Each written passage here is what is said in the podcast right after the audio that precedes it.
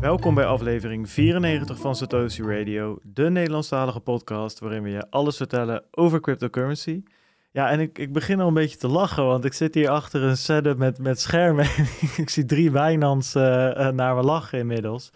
Drie uh, Binance? Ja, je staat op twee verschillende schermen. Eentje voor de opnamesoftware en eentje voor uh, de Hangout zelf. Maar we zitten helemaal moederziel alleen in quarantaine.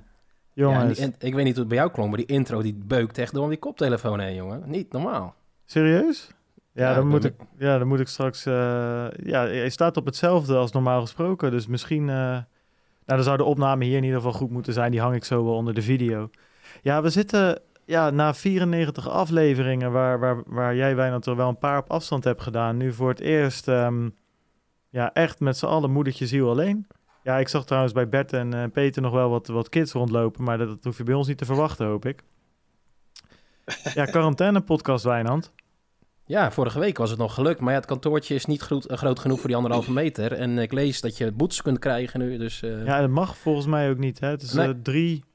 Ja, uh, drie is al te veel eigenlijk. Dus met z'n tweeën zou het misschien nog mogen, maar is het ook niet echt slim. Dus we hebben er nu maar voor gekozen om echt... Uh, remote op te nemen, maar dan wel met z'n vieren. Dus uh, we hebben ook onze grote vrienden Bert en Peter Slachter uh, ja, uh, staan. Ik kan ze even aanklikken om ze even ook in de stream uh, te krijgen. Daar heb je één, de een en daar de ander.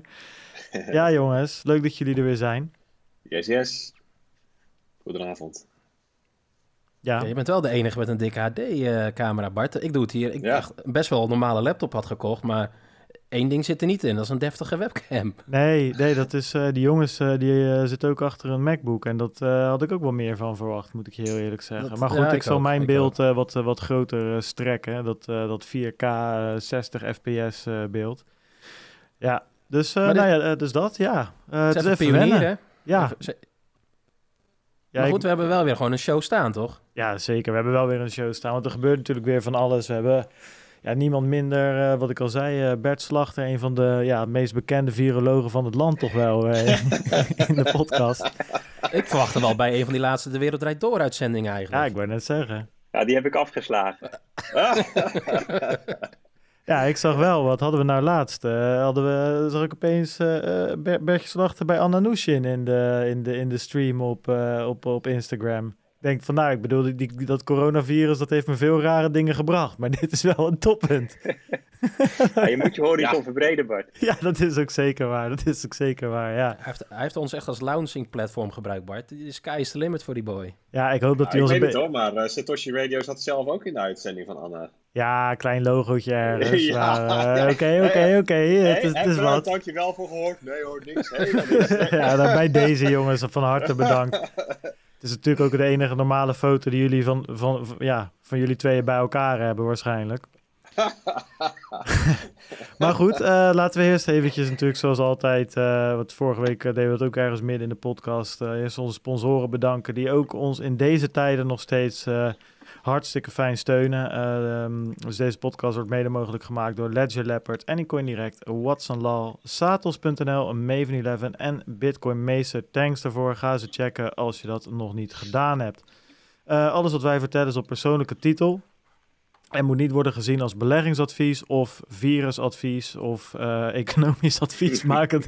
We zijn eigenlijk helemaal uh, expert op het gebied van, uh, van uh, ja, geen van die dingen. Maar we kunnen er wel wat, uh, we kunnen er wel wat over zeggen natuurlijk. Uh, je kan ons ook vinden op Telegram, Twitter. Alle links staan op w w w punt satoshi radio punt n l. En daar kun je ons ook steunen, uh, donaties doen. En dat is ook weer uh, gedaan. Ja, we hebben een vaste donateur, Mark. Thanks, Mark. Uh, deze week heeft hij gestuurd. Uh, Dank je wel weer. Inderdaad, voor de nuance. Is iets wat bij jullie altijd wel van toepassing is. In tegenstelling tot vele andere podcasts. Mark die neemt even zijn moment om even, even een kleine flame uit te delen. Naar andere podcasts. Thanks, Mark, uh, voor, het, uh, voor de donatie. En zoals vorige week gezegd, uh, uh, we waarderen het. Maar um, doe het uh, wanneer je het kan missen. Anyway. Um, ja, jongens. Crypto nieuws. Het was niet echt... Um, Je van het, moet ik heel eerlijk zeggen. Nee. Het was echt, uh, nee. Het lijkt een ik, beetje, ik, uh, ja. Ja, ik bedoel, je weet wat wij doen. We proberen uh, de dingen waarvan wij denken van, nou, dit, dit is wel uh, de, het rapporteren waard. En daar schrijven we meestal wat over. In ieder geval uh, proberen we dat te doen. Maar dat was uh, afgelopen één, twee weken. Allemaal erg karig. Ja, dat, uh, dat, hadden we, dat idee hadden wij ook, Wijnand. Of heb jij nog wat, uh, wat gevonden uh, wat, wat, wat de moeite waard was? Nee, het zijn een beetje de... Ja, de, de, de bull traps, de bull traps en uh, wat voor tra- allerlei uh, prijsdingetjes binnen het met name. Het is ook niet zo gek als je kijkt wat daar allemaal gebeurt. En je ziet het natuurlijk gewoon, uh, ik denk als je N O S, uh, A D of al dat soort platformen gewoon bekijkt, F D. Ja, er is natuurlijk maar één ding waar het nog steeds over gaat. Ja, ja. Ja, het, ja, uh... ja. Het zijn wel verschillende dingen op zich. Het gaat, inmiddels gaat natuurlijk wel heel veel over, uh, over het coronavirus en de impact op, op gezondheid, op persoonlijk leven, maatregelen, wat er gebeurt in ziekenhuizen. Het komt allemaal heel dichtbij, persconferenties in alle Europese landen, weet je. De, daar word je wel mee overspoeld. Op de achtergrond gaat er ook een hele rits aan berichtgeving over de economische impact. Maar, maar dat is wel echt op de achtergrond. Als je, als je gewoon voor, uh, voor, voor de gewone burger, zeg maar, gaat het toch meer over, uh, over, je, over de impact op het persoonlijk leven. En hoe het op school gaat, weet je wel. Gewoon, gewoon uh, de, uh, hoe je in de winkel moet gedragen, de afstand houden, al dat soort zaken. Maar goed, dat, die economische impact die komt ook alweer steeds meer naar voren toe. En, uh, maar maar het, is, het is wel zo dat, dat uh, hoe, hoe... Ja, het, het lijkt... De vraag is even uh, in hoeverre het, het, het nieuws rondom cryptovaluta en, en blockchain-technologie, financiële technologie, hoe minder essentieel het is hè, in het dagelijks leven, hoe verder het naar de achtergrond verplaatst in zo'n tijd van zo'n in tijden van crisis. Lars, dan lijkt het op. Ik weet niet of je het daarmee eens zijn. Nou, maar het geldt niet alleen maar voor, voor Bitcoin uh, en, en blockchain. Het geldt eigenlijk voor alle dossiers die eerst onwijs belangrijk waren. Daar hoor je nu eigenlijk bijna niets meer over. Dat sneeuwt onder. Sommige mensen gebruiken het ook om even wat onpopulaire beslissingen te nemen. Want het haalt hooguit ergens pagina zevenentwintig van een achterkantje uh, van een krantje. Um, maar oh, er dus even in de Bitcoin en de cryptowereld. Ja, elke, elke podcast, elke video gaat gewoon. Mijn hele Twitter stream. Het gaat gewoon allemaal over het coronavirus. En de impact ervan op ongeveer alles wat je kunt bedenken. Ja. En, en die hele, die hele crypto uh, mindset van do your own research, um, ja, die hebben mensen gewoon losgelaten op dat, op, dat, op, dat, op dat virus en de verspreiding en de economische impact. En uh, ja, dus er gaan wel wat mensen los, ja, daarop. Ja, ja, precies. En uh, dat betekent natuurlijk niet dat, dat de wereld stilstaat, hè? Want op de achtergrond Uh, nog steeds gewoon ontwikkeld aan bijvoorbeeld zoiets als Bitcoin. Volgens mij is vorige week of deze, maar ik weet niet precies wanneer het was, maar is er nog een vrij uh, significant uh, voorstel gedaan in de context van de implementatie van Schnorr, Taproot en Tapscript.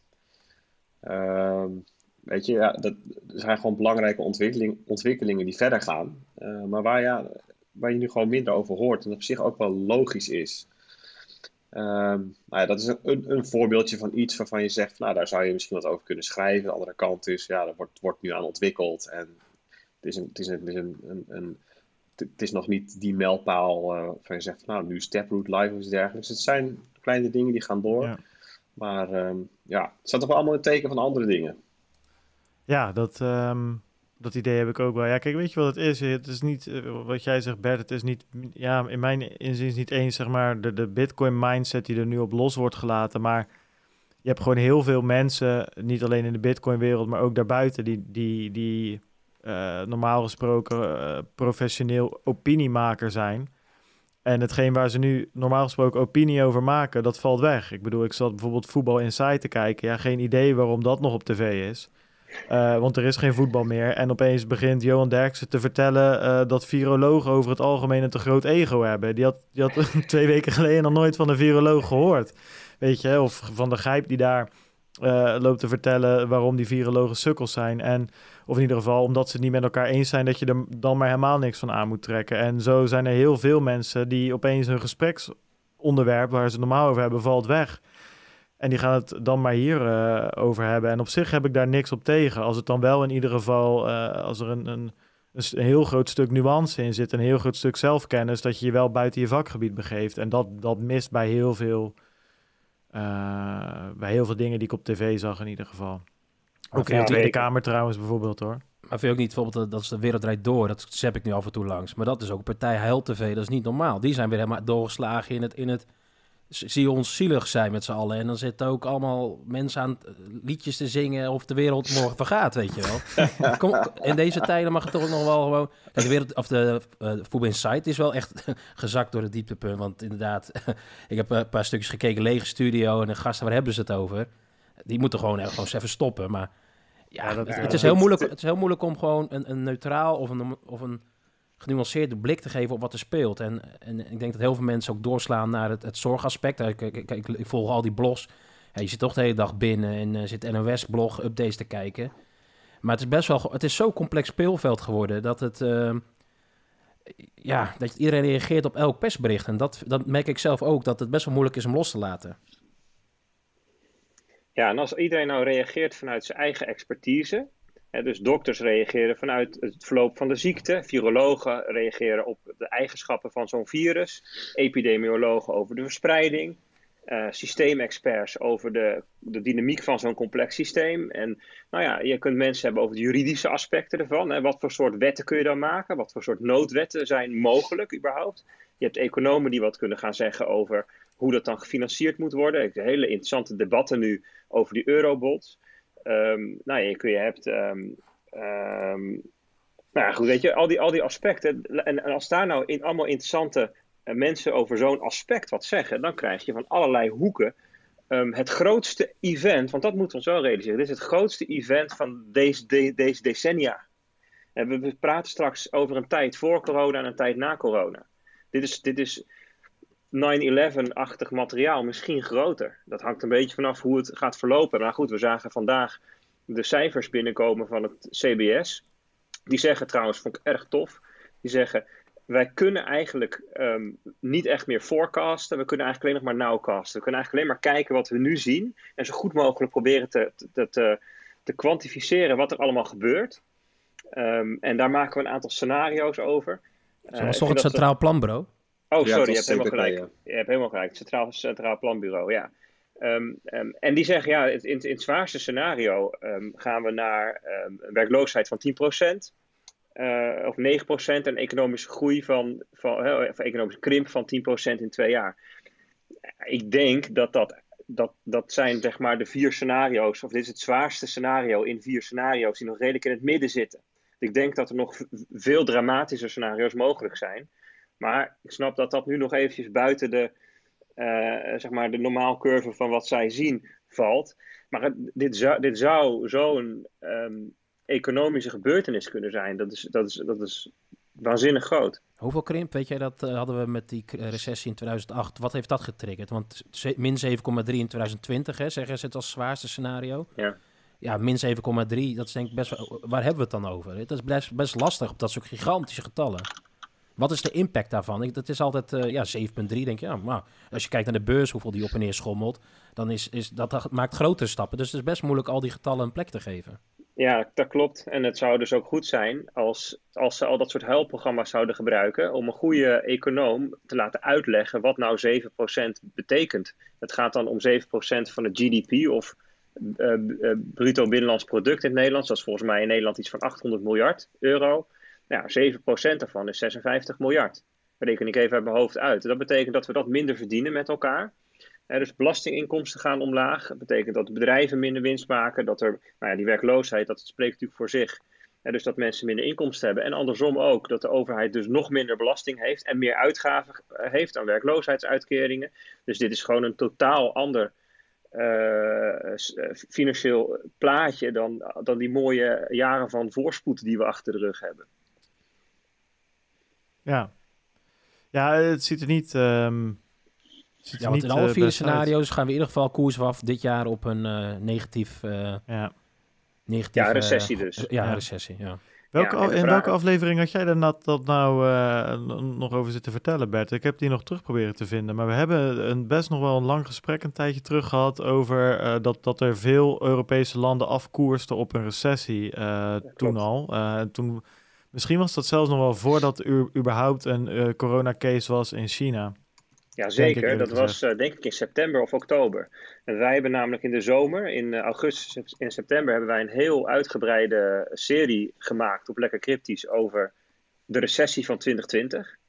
Want dat zat er eigenlijk al aan te komen. Um, eigenlijk al sinds tweeduizend achttien waarschuwen de grote um, bureaus, zeg maar het I M F, de B I S, um, de O E S O, die waarschuwen voor, er is wereldwijd is de economische groei aan het vertragen. En we komen aan het eind van de business cycle, zoals ze dan zeggen. En daar hoort logischerwijs ergens een keer een recessie in thuis. Dat is gezond, dat is normaal. Nou, die recessies die probeert, proberen de centrale banken uit alle macht elke keer uit te stellen of um, te voorkomen of te dempen. Um, maar het, het moet een keertje eraan komen. Nou, wij hebben daar toen over geschreven, hebben uitgezocht van wat zijn nou signalen van een komende recessie. En dus dan kan je kijken naar... Nou, inderdaad, economische groei, hè, want die moet dan dalen en uiteindelijk onder de nul komen. De definitie van een recessie is, eh, de meest gebruikte definitie is twee kwartalen van krimp achter elkaar. Um, nou, er zijn veel meer signalen, zoals het, het omkeren van de, uh, van de rentecurve, uh, het dalen van de rente. Uh, dus we zaten met, met, met, met um, Amerika, die begon weer de rente te laten dalen. En er zijn allerlei van dat soort indicatoren. En we, we, we zagen eigenlijk toen al aankomen van, weet je, dit, het is heel reëel dat we in twintig twintig een recessie krijgen. Wereldwijd, er waren allerlei landen, Brazilië, Rusland, ook Italië bijvoorbeeld. Italië had in het vierde kwartaal al een uh, kleine krimp, nul komma één procent of zo. Duitsland had ook een kleine krimp, maar dat is later bijgesteld van min nul komma één naar nul komma nul, zodat het net geen krimp is. Nee, dat was natuurlijk gewoon echt. Maar, um, dus er waren allerlei landen die wel op weg waren naar van, nou ja, weet je, er hoeft nog maar één kwartaaltje bij en dan hebben we een um, recessie. En de vraag is, die wij ons toen stelden is van, wordt, worden dat allemaal milde recessies? He, met, met één of twee, he, of twee of drie kwartalen een klein beetje krimp. Of krijgen we, en dat is het andere, de andere uiterste van, de, van het spectrum, een grote depressie. Zoals we dat bijvoorbeeld in uh, negentien negenentwintig ook gezien hebben. En daarvoor is het wel nodig dat er echt iets uh, catastrofaals gebeurt met de wereldeconomie. Nou, wij noemden dat toen bananenschillen. Er, zijn, er zouden allerlei bananenschillen kunnen zijn waarover we uitglijden. We noemden toen een aantal dingen. De onrusten in Hongkong die er toen waren. Um, Europese banken die er niet al te best voor staan. Ja, weet je, er hoeft ergens maar iets te ontsporen. Trump was toen met zijn handelsoorlogen bezig. Die was toen de boel behoorlijk aan het laten escaleren. Dat heeft hij in december heeft hij dat weer goed gemaakt. Ja, en we hebben denk ik onze bananenschil gevonden. Namelijk die coronacrisis. Ja. Ja, ja en dan is de vraag nu hoe verder. Toch? Ja, nou ja, het is dus heel interessant dat we nu eigenlijk pas aan het begin van die coronacrisis staan. Hè, want... in ieder geval in Europa en Amerika um, zitten we, is de curve nu aan het beginnen met afbuigen misschien op zijn best. Hè? In Italië begin je nu voor het eerst te zien dat het aantal doden niet meer, uh, het aantal nieuwe doden niet meer toeneemt. En, en op dit moment heeft Amerika al, nou ja, alleen gisteren al voor zes triljard, voor zesduizend miljard dollar aan um, maatregelen genomen. tweeduizend miljard rechtstreeks de begroting in, vierduizend miljard voor de Fed om um, bijvoorbeeld obligaties op te kopen, maar ook uh, hypotheekderivaten uh, um, uh, en ook uh, obligaties van bedrijven. En uh, ook in Europa heeft, um, uh, hoe heet de dame van het I M F, Lagarde, die heeft volgens mij drieduizend miljard euro aan ruimte gegeven voor de E C B om op te kopen. Weet je, het zijn bedragen die zijn zo enorm. Dit is, dit, dit is ongekend. Ja, en, en ze, en en ze volgen elkaar ook in, in ongekend tempo op. Dat is het een beetje. Ik weet nog wel dat we... Dat had ik vorige week met Wijnand in de uitzending ook gezet. Dat we ja, een paar weken terug een keer gezegd hadden van... joh, dat, dat de Fed... dat de renteverlaging van een half procentpunt... Dat, dat, dat het ongekend was. Dat het sinds tweeduizend acht niet meer was voorgekomen. En toen hadden ze hem van één komma vijfenzeventig... die, die rente verlaagd naar één komma vijfentwintig. Die staat... twee weken later op nul, zeg maar. Dus dat is, of in ieder geval vrijwel nul is het volgens mij uiteindelijk. Dus dat geeft wel aan, zonder verder verstand uh, van, die, van die rente te hebben en wat het precies allemaal uithaalt. Hoor. Als ik even voor mezelf spreek, of ik in ieder geval weet ongeveer hoe het zit. Ja. Ik bedoel, als je al ziet dat, dat, dat die nul komma vijf procent al, al historisch was, en als dan twee weken later de andere één komma vijfentwintig ook nog weg is... ja, dat geeft wel aan in wat voor uitzonderlijke situatie we terecht zijn gekomen wat dat betreft. Als zulke, ja, het worden bazooka's genoemd, van stal worden gehaald. Uh, meerdere malen weer, ja. weer, weer, weer quantitative easing, pakketten van, van, van honderden miljarden. Uh, ja, we, we helikopter, enige... helikoptergeld in Amerika. Ik bedoel, onder Trump. Wie had dat nou aanzien komen? Dat is hetgeen waar die democraten nou het, het, het nou al maanden in die verkiezingsprogramma's over hebben. En dat wordt nu gewoon uitgevoerd. Um, ja, dus on, ja, ja, onder druk maar wordt alles vloeibaar. Is dat niet al zo, het voelt zo snel. Het, het lijkt net of hier in Nederland... Nou, de coronavirus is natuurlijk een tijdje nu. De in, maar het lijkt, impact lijkt zo, zo, zo snel te gaan... dat het soms een beetje unreal voelt van... Is dit het nou waard? Is dit nou die bananenschil waar je het over hebt? Want als ik me het goed herinner, waren die bananenschillen... die noemden heel veel technisch van aard. Dus hè, allerlei rentecurves en allerlei, allerlei schulden die opliepen. En nu komt er een virus die uh, voor een groot deel van de mensen... zorgt dat ze uh, ziekte, uh, geen klachten hebben. Dat is ook in jullie model, schrijven jullie daarover. En uh, een, een deel daarvan belandt op de I C. En daar hebben we inderdaad te weinig capaciteit. Maar is dit dan... Is dit dan de bananenschil? Of is dit nog maar een voorloper? Lossen we hier nou de, de echte problemen mee op? Ik, ik, het voelt zo raar. Ja. ja, het is een bananenschil in de zin dat um, hiermee is de fragiliteit van de onderliggende economie zichtbaar geworden. Um, want op zichzelf is zo'n, zo'n coronacrisis tijdelijk van aard. Dus je kunt het oplossen met tijdelijke maatregelen. Eenmalige tijdelijke maatregelen, het liefst zo decentraal mogelijk. Dus Nederland fixt het probleem van Nederland door op de Nederlandse balansen Um, uh, de, uh, te zorgen voor, voor geld om de Nederlandse bedrijven en burgers te helpen. Dat zou elk land voor zichzelf kunnen doen. En dan, dan, dan, dan is het probleem in die zin opgelost. Hè, want daarna is het virus weg. En de onderliggende economie die bruist. En die gaat gewoon weer hartstikke hard verder. We gaan zelfs een stukje inhalen. Dat ligt dan te verwachten. Want we hebben voorraden opgemaakt. Weet je, allemaal. Dus mensen hebben uh, bestedingen uitgesteld. Gaan ze alsnog doen. Dat zou de normale situatie zijn als je Een, um, een extern effect hebt. Maar in plaats daarvan, zeg maar, dat konden ze niet laten gebeuren. Want dat zou betekenen dat, dat een Italië dit zelf moest oplossen met al honderddertig procent staatsschuld. Um, dan gaat de rente oplopen, dat is dan logisch wat er gaat gebeuren, want er is risico. Dat, dat kunnen ze helemaal niet hebben. Dus mensen probe- men probeert koste wat kost te voorkomen dat bedrijven, banken, landen failliet gaan. Ja, dit is, ik bedoel, als je jaren, jarenlang um, eh, elk b- brandje geblust hebt, dan ligt er op een gegeven moment zoveel hout, zoveel dood hout. Ja, ze proberen nu nog maar weer te blussen om te voorkomen dat het bos in de fik gaat. Dat is wat er nu gebeurt. En dus onwijs vroeg, helemaal aan het begin van die crisis, gaan vliegen de triljarden al om de oren. Even voor het idee hè, van mensen van wat is nou zes... Trillion, of trillion hè, moet je zeggen. Het is in Nederland geloof ik biljard. Maar wat is nou zesduizend miljard dollar? Nou, als je dat deelt, zie ik in deze tweet, door driehonderdvijftig miljoen inwoners, dan is dat zeventienduizend dollar per inwoner. Dus een gezin met vier mensen, daar wordt eigenlijk achtenzestigduizend dollar stuk geslagen op dat gezin. Om de economie um, niet om te laten vallen. En dat is het begin. Dat is nu. Wat gaat er gebeuren als Amerika twee, drie maanden in lockdown zit? En het escaleert helemaal de klauwen uit. Ik geloof, nu waren er, misschien weten jullie dat, drie, drie miljoen werkloosheidsaanvragen in ja. de eerste week. Ja. Ja. Maar Bert, dat gaat dus niet gebeuren. Ik weet niet, ik heb de laatste tijd, ja, weet je, als je toch binnen zit, een beetje zit te werken, dan heb ik vaak op een tweede scherm uh, of iets van de N O S aan, of ik gooi een random Amerikaanse stream aan. En ik zit dus drie uur lang naar die persconferenties van Trump te kijken. En die zegt gewoon, die zegt gewoon ja jongens, uh, het is allemaal leuk wat jullie willen. En, en, en, en die mevrouw die dan soms mag spreken, die dan zeg maar de, uh, volgens mij leiding geeft aan dat medische team.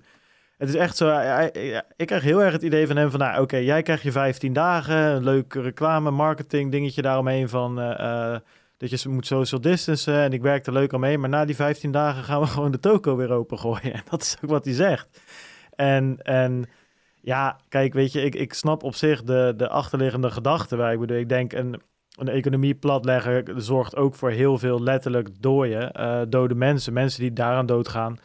Maar in Amerika zitten ze gewoon echt in een spagaat. Want linksom of rechtsom, dat land is gewoon niet voorbereid op economische tegenslag op dit moment. Uh, waar we in Nederland volgens mij de reserves uh, aan hebben gevuld en, en, en daardoor nu die vijfenzestig miljoen uh, aan staats of miljard aan staatsschuld Uh, erbij mogen fietsen um, en dan nog aan, aan de regels kunnen voldoen, hebben ze volgens mij in Amerika de afgelopen jaren juist die economie nog harder omhoog lopen pompen. En de knoppen staan al op max, die staan al opengedraaid. Dus Ja, ik, ik, wil, ik ben heel benieuwd hoe dat gaat. Want als je ziet hoeveel mensen daar nu bij komen elke dag, hoeveel mensen daar... Je hebt daar geen vangnetten. Um, ja, ik zag, ik zag zo'n reportage van Uber-drivers en, en, en, en, en mensen die bij Uber Eats werkten en dat soort dingen. Ja, die, die konden nu al naar de voedselbank. Dat, dat loopt... Dat, ja, dat kan echt wel eens helemaal de klauwen uit gaan lopen wat dat betreft. Whatever ze gaan doen. Maar hij tweet toch ook letterlijk... We cannot let the cure be worse than the problem itself.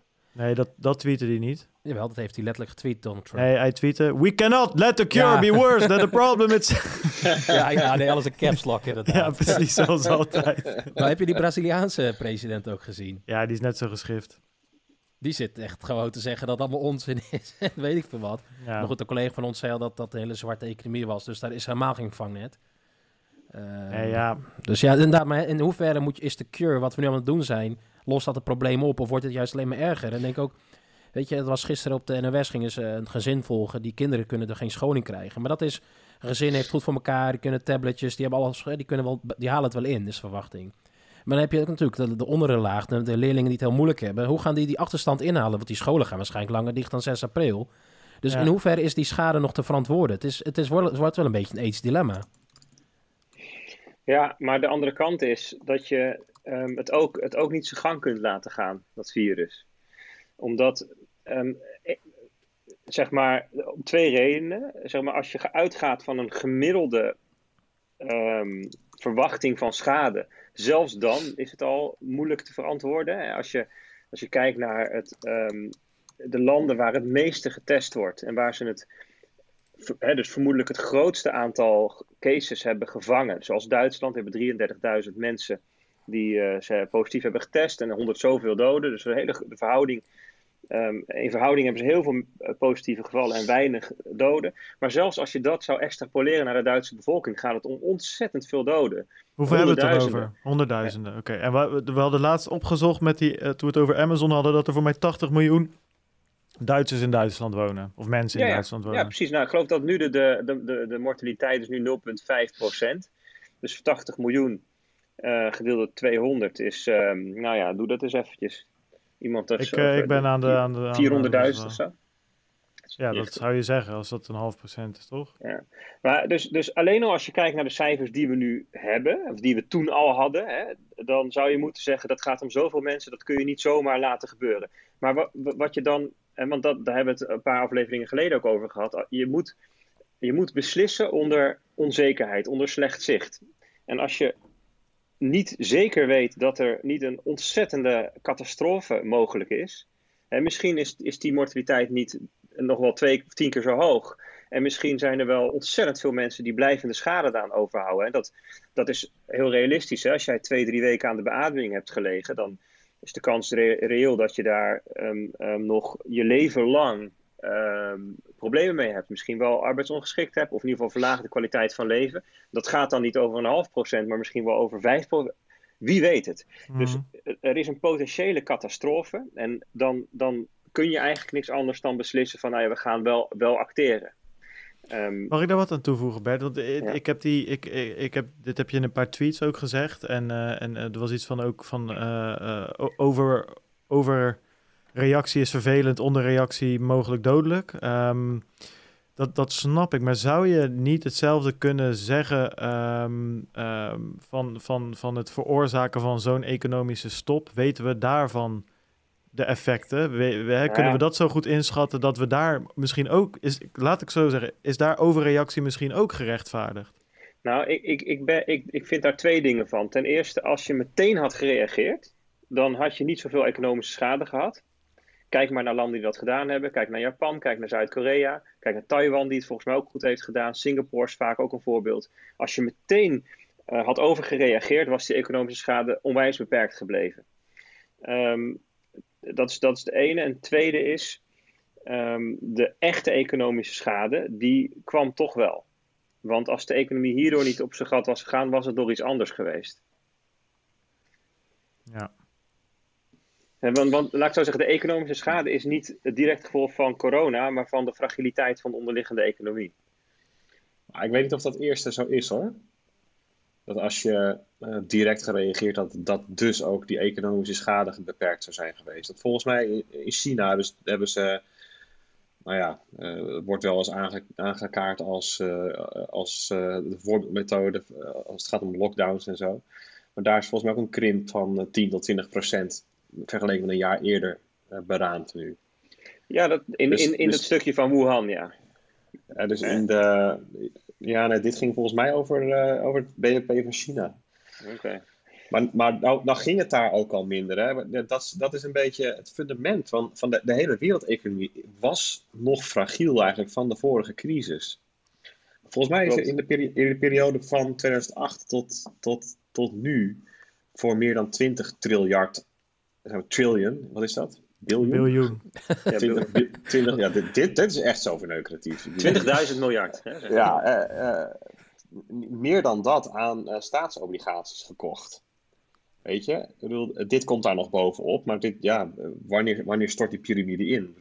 Dat heeft, het heeft bijvoorbeeld geleid tot allerlei liquiditeitsproblemen. Uh, er zijn afhankelijkheden met, met de rentes die op die obligaties lopen. En, al die, het, het is zo'n weerwar van, van, van maatregelen en, en, en, en knopjes waaraan ze kunnen draaien, tot op een gegeven moment het hele... Uh, hele knoppenbord vastloopt en er niet meer gedraaid kan worden. Maar wanneer komt dat moment? Nou, dat is denk ik het moment dat, dat we uitgegleden zijn over meer dan één bananenschillen. Want dat is wel een beetje hoe ik het zie. En, en ik vind die coronacrisis wel zo, is één van die bananenschillen die, die, die een soort van onder de voet uh, geforceerd is. Uh, dat is meer, van, meer zo'n extern ding van, oh, die leggen er even onder zodat je gewoon echt weer weggaat. Dus, dus dat is een beetje hoe ik die, uh, uh, die coronacrisis zie. En, en uh, ik geloof dat wij net ook zeiden van, ja, waarom gaat het zo hard? Ja, die, die maatregelen die nou genomen worden, hè, dus dat mensen thuis, uh, thuis zitten in, in allerlei landen, is een soort onwijs gestapeld op elkaar. Hè, dus uh, het begon natuurlijk in Azië, maar daar zijn ze vrij rigoureus naar binnen gegaan. Uh, volgens uh, Italië, Europa, uh, de V S, Um, Israël, Iran, we zijn echt, de hele wereldeconomie ligt, ligt nagenoeg op zijn gat. En um, uh, de productie gaat dus omlaag en het, uh, er zijn allerlei economieën bij geraakt, van gevestigde, maar ook opkomende economieën. Maar die opkomende die zaten eigenlijk al aan hun, uh, aan hun max. Daar, daar is voor een aantal landen bijvoorbeeld de oliecrisis ook overheen gekomen. Hè, die, uh, die olieoorlog tussen Rusland en Saoedi-Arabië. Ik geloof dat uh, uh, een Harvard-econoom, Carmen Reinhardt, nou, ik weet niet precies, uh, die noemde dat een kiss of death voor bijvoorbeeld Ecuador en uh, Algerije. En, en um, zij, zij, zij verwacht eigenlijk dat de komende maanden, het komende jaar, Ecuador zelf gewoon failliet gaat als land. Technisch kan een land niet failliet, denk ik. Dat weet ik eigenlijk niet. Kan een land failliet? Ja, op het moment dat ze hun uh, verplichtingen niet nakomen op het betalen aan de obligatiehouders, dan wel, ja. Ja, ja, of dat hetzelfde is als... Ja. Maar, maar, maar dat, dat, het is zo'n, het is zo'n groot dominoveld van... van ja, die bananenschillen zijn eigenlijk wel goed. Van, van, van heel veel verborgen problemen die soms, die, die als het misgaat, allemaal tegelijk boven komen drijven. Ja, het was al fragiel. Ja, dat is een coronapandemie. Ja, dat is toch wel zo'n, zo'n, zo'n event dat het gewoon even allemaal... Laat, laat omvallen. En dan is de vraag, wat, wat, wat kan die trucendoos nog uithalen? Ja, en dat zijn dan die triljarden die genoemd worden. Ja, wat wel interessant dat... is, wat we interessant is even tussendoor, toen we het hadden over die, um, uh, die recessie, toen, toen citeerden we ook een aantal centrale bankiers, en dan met name centrale bankiers die aan het einde van hun, van hun uh, functie zitten of daarnet daarna, dus die kunnen weer vrij spreken. En bijvoorbeeld Mark Carney van uh, de Bank of England, Die, die, die zei ook gewoon dat, um, dat er een nieuwe tijd voor de deur staat. He, en, en ook al veel eerder hebben centrale bankiers gezegd van jongens, wat wij kunnen met dit monetaire beleid van nul procent rente, van uh, Q E, dat is tijd kopen. Dat is wat we kunnen bieden. Beste politieke leiders, wij kunnen voor jullie tijd kopen. En, maar jullie moeten in die tussentijd zorgen dat de shit gefixt wordt. En dat zegt ook, dat zei ook een Lagarde bijvoorbeeld, dat, dat is niet gebeurd. En, en, en onze mogelijkheden zijn eindig. We komen aan het einde van de, van de, van de monetaire tools die wij hebben als centrale banken. Ja, we kunnen, bedoel, we kunnen altijd nog een paar nullen erachter plakken. Maar het is aan de politiek, aan de leiders om, dit, om het te fixen. Het is een structureel stuk. Maar dus, waarom, is het, waarom is het dan niet gefixt? Als je zegt, de situatie gecreëerd om het te doen, waar hangt dat dan op? Is het gewoon niet te complex gemaakt allemaal? Of zitten we gewoon te diep in de shit? Is, is het te fixen? Want, of, of zitten we er nu gewoon in en moeten maar kijken wat de komende periodes gaan gebeuren? Ik bedoel, het, het klinkt nogal zin van, ja, waarom fixen we het nou niet? Ja, dat is dus een goede vraag. Kijk, er zijn, dat is een beetje dat probleem van, van, van, dat, van die kraan waar gratis geld uitdruppelt.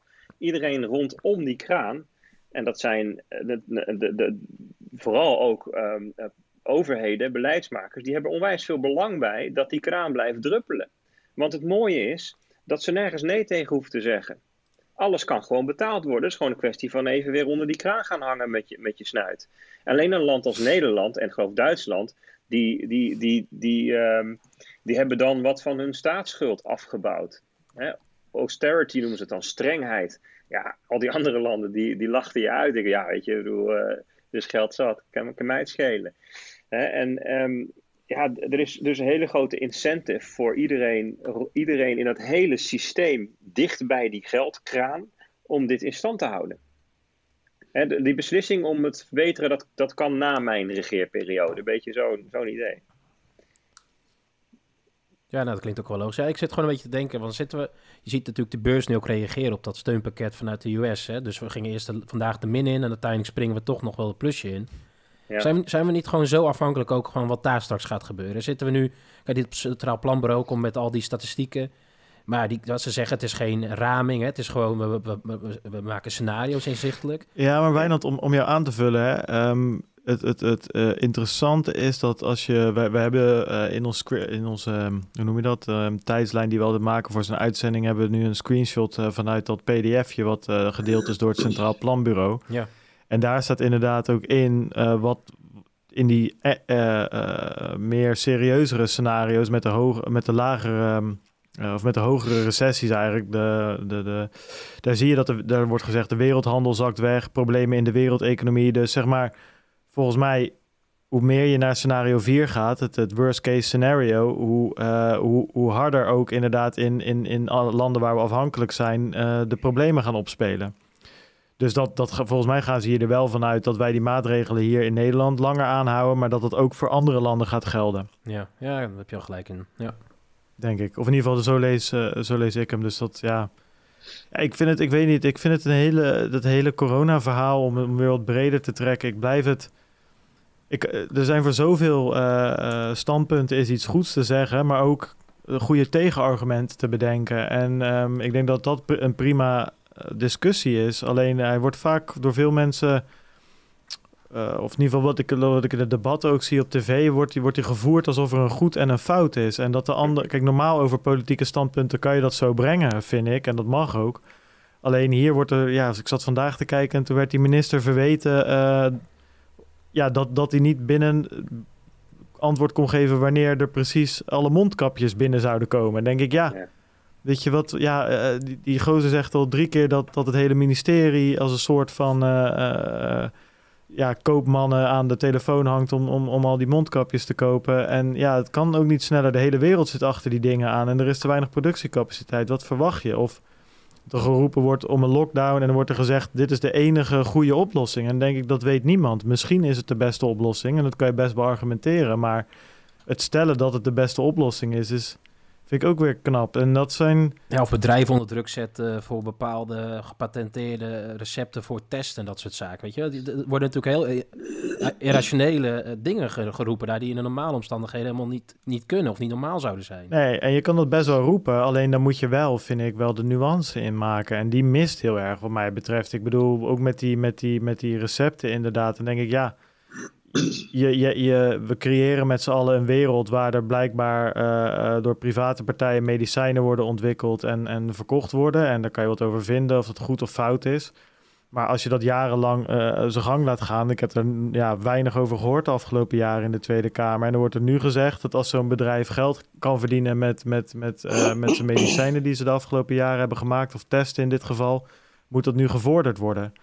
Ja, uh, ik bedoel, dan kan je die bedrijven als boosdoener aankijken. Maar ja, die, die, die leeft in de wereld die wij als, als samenleving en politiek creëren. Dus dat zijn allemaal nuances die ik vaak vind missen de laatste ja, maar tijd. En daar wil Nederland toch ook op een dubbeltje op de eerste rang zitten. Want volgens mij, wat je altijd hoort, is dat Nederland in verhouding hele goedkope medicijnen krijgt. Hè? Dus goedkope prijzen voor, voor de medicijnen. Dat sommige fabrikanten ook zeggen, ja, we verkopen het liever bij, uh, weet ik veel, in Duitsland, waar we het dubbele zouden krijgen. Dus ja. dat speelt natuurlijk ook ja. mee.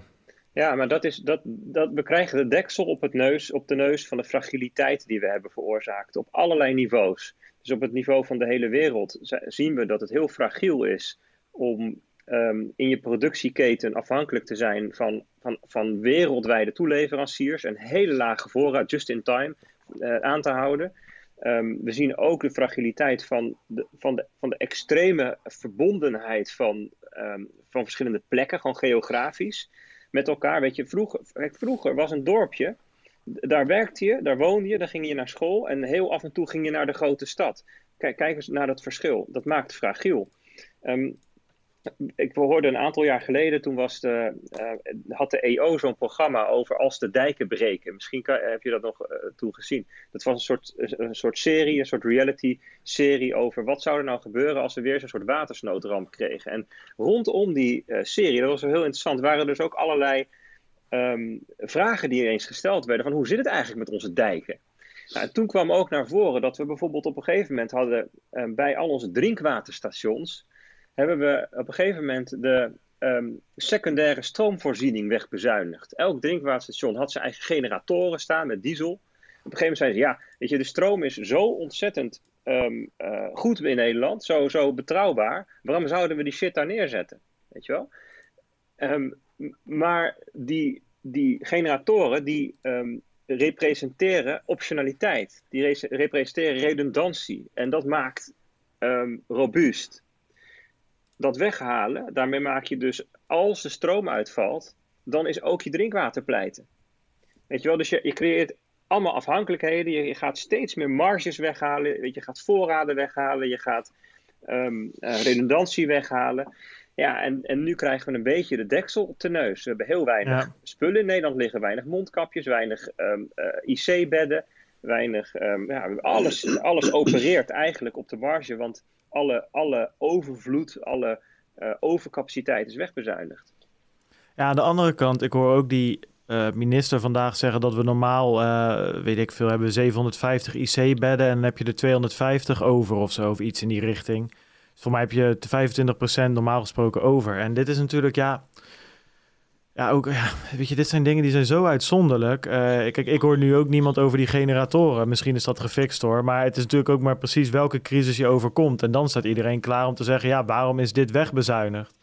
Uh, of waarom is dit er niet meer? En, en ja, z- ja, in welke mate zijn we daar zelf debet aan, zeg maar? Want...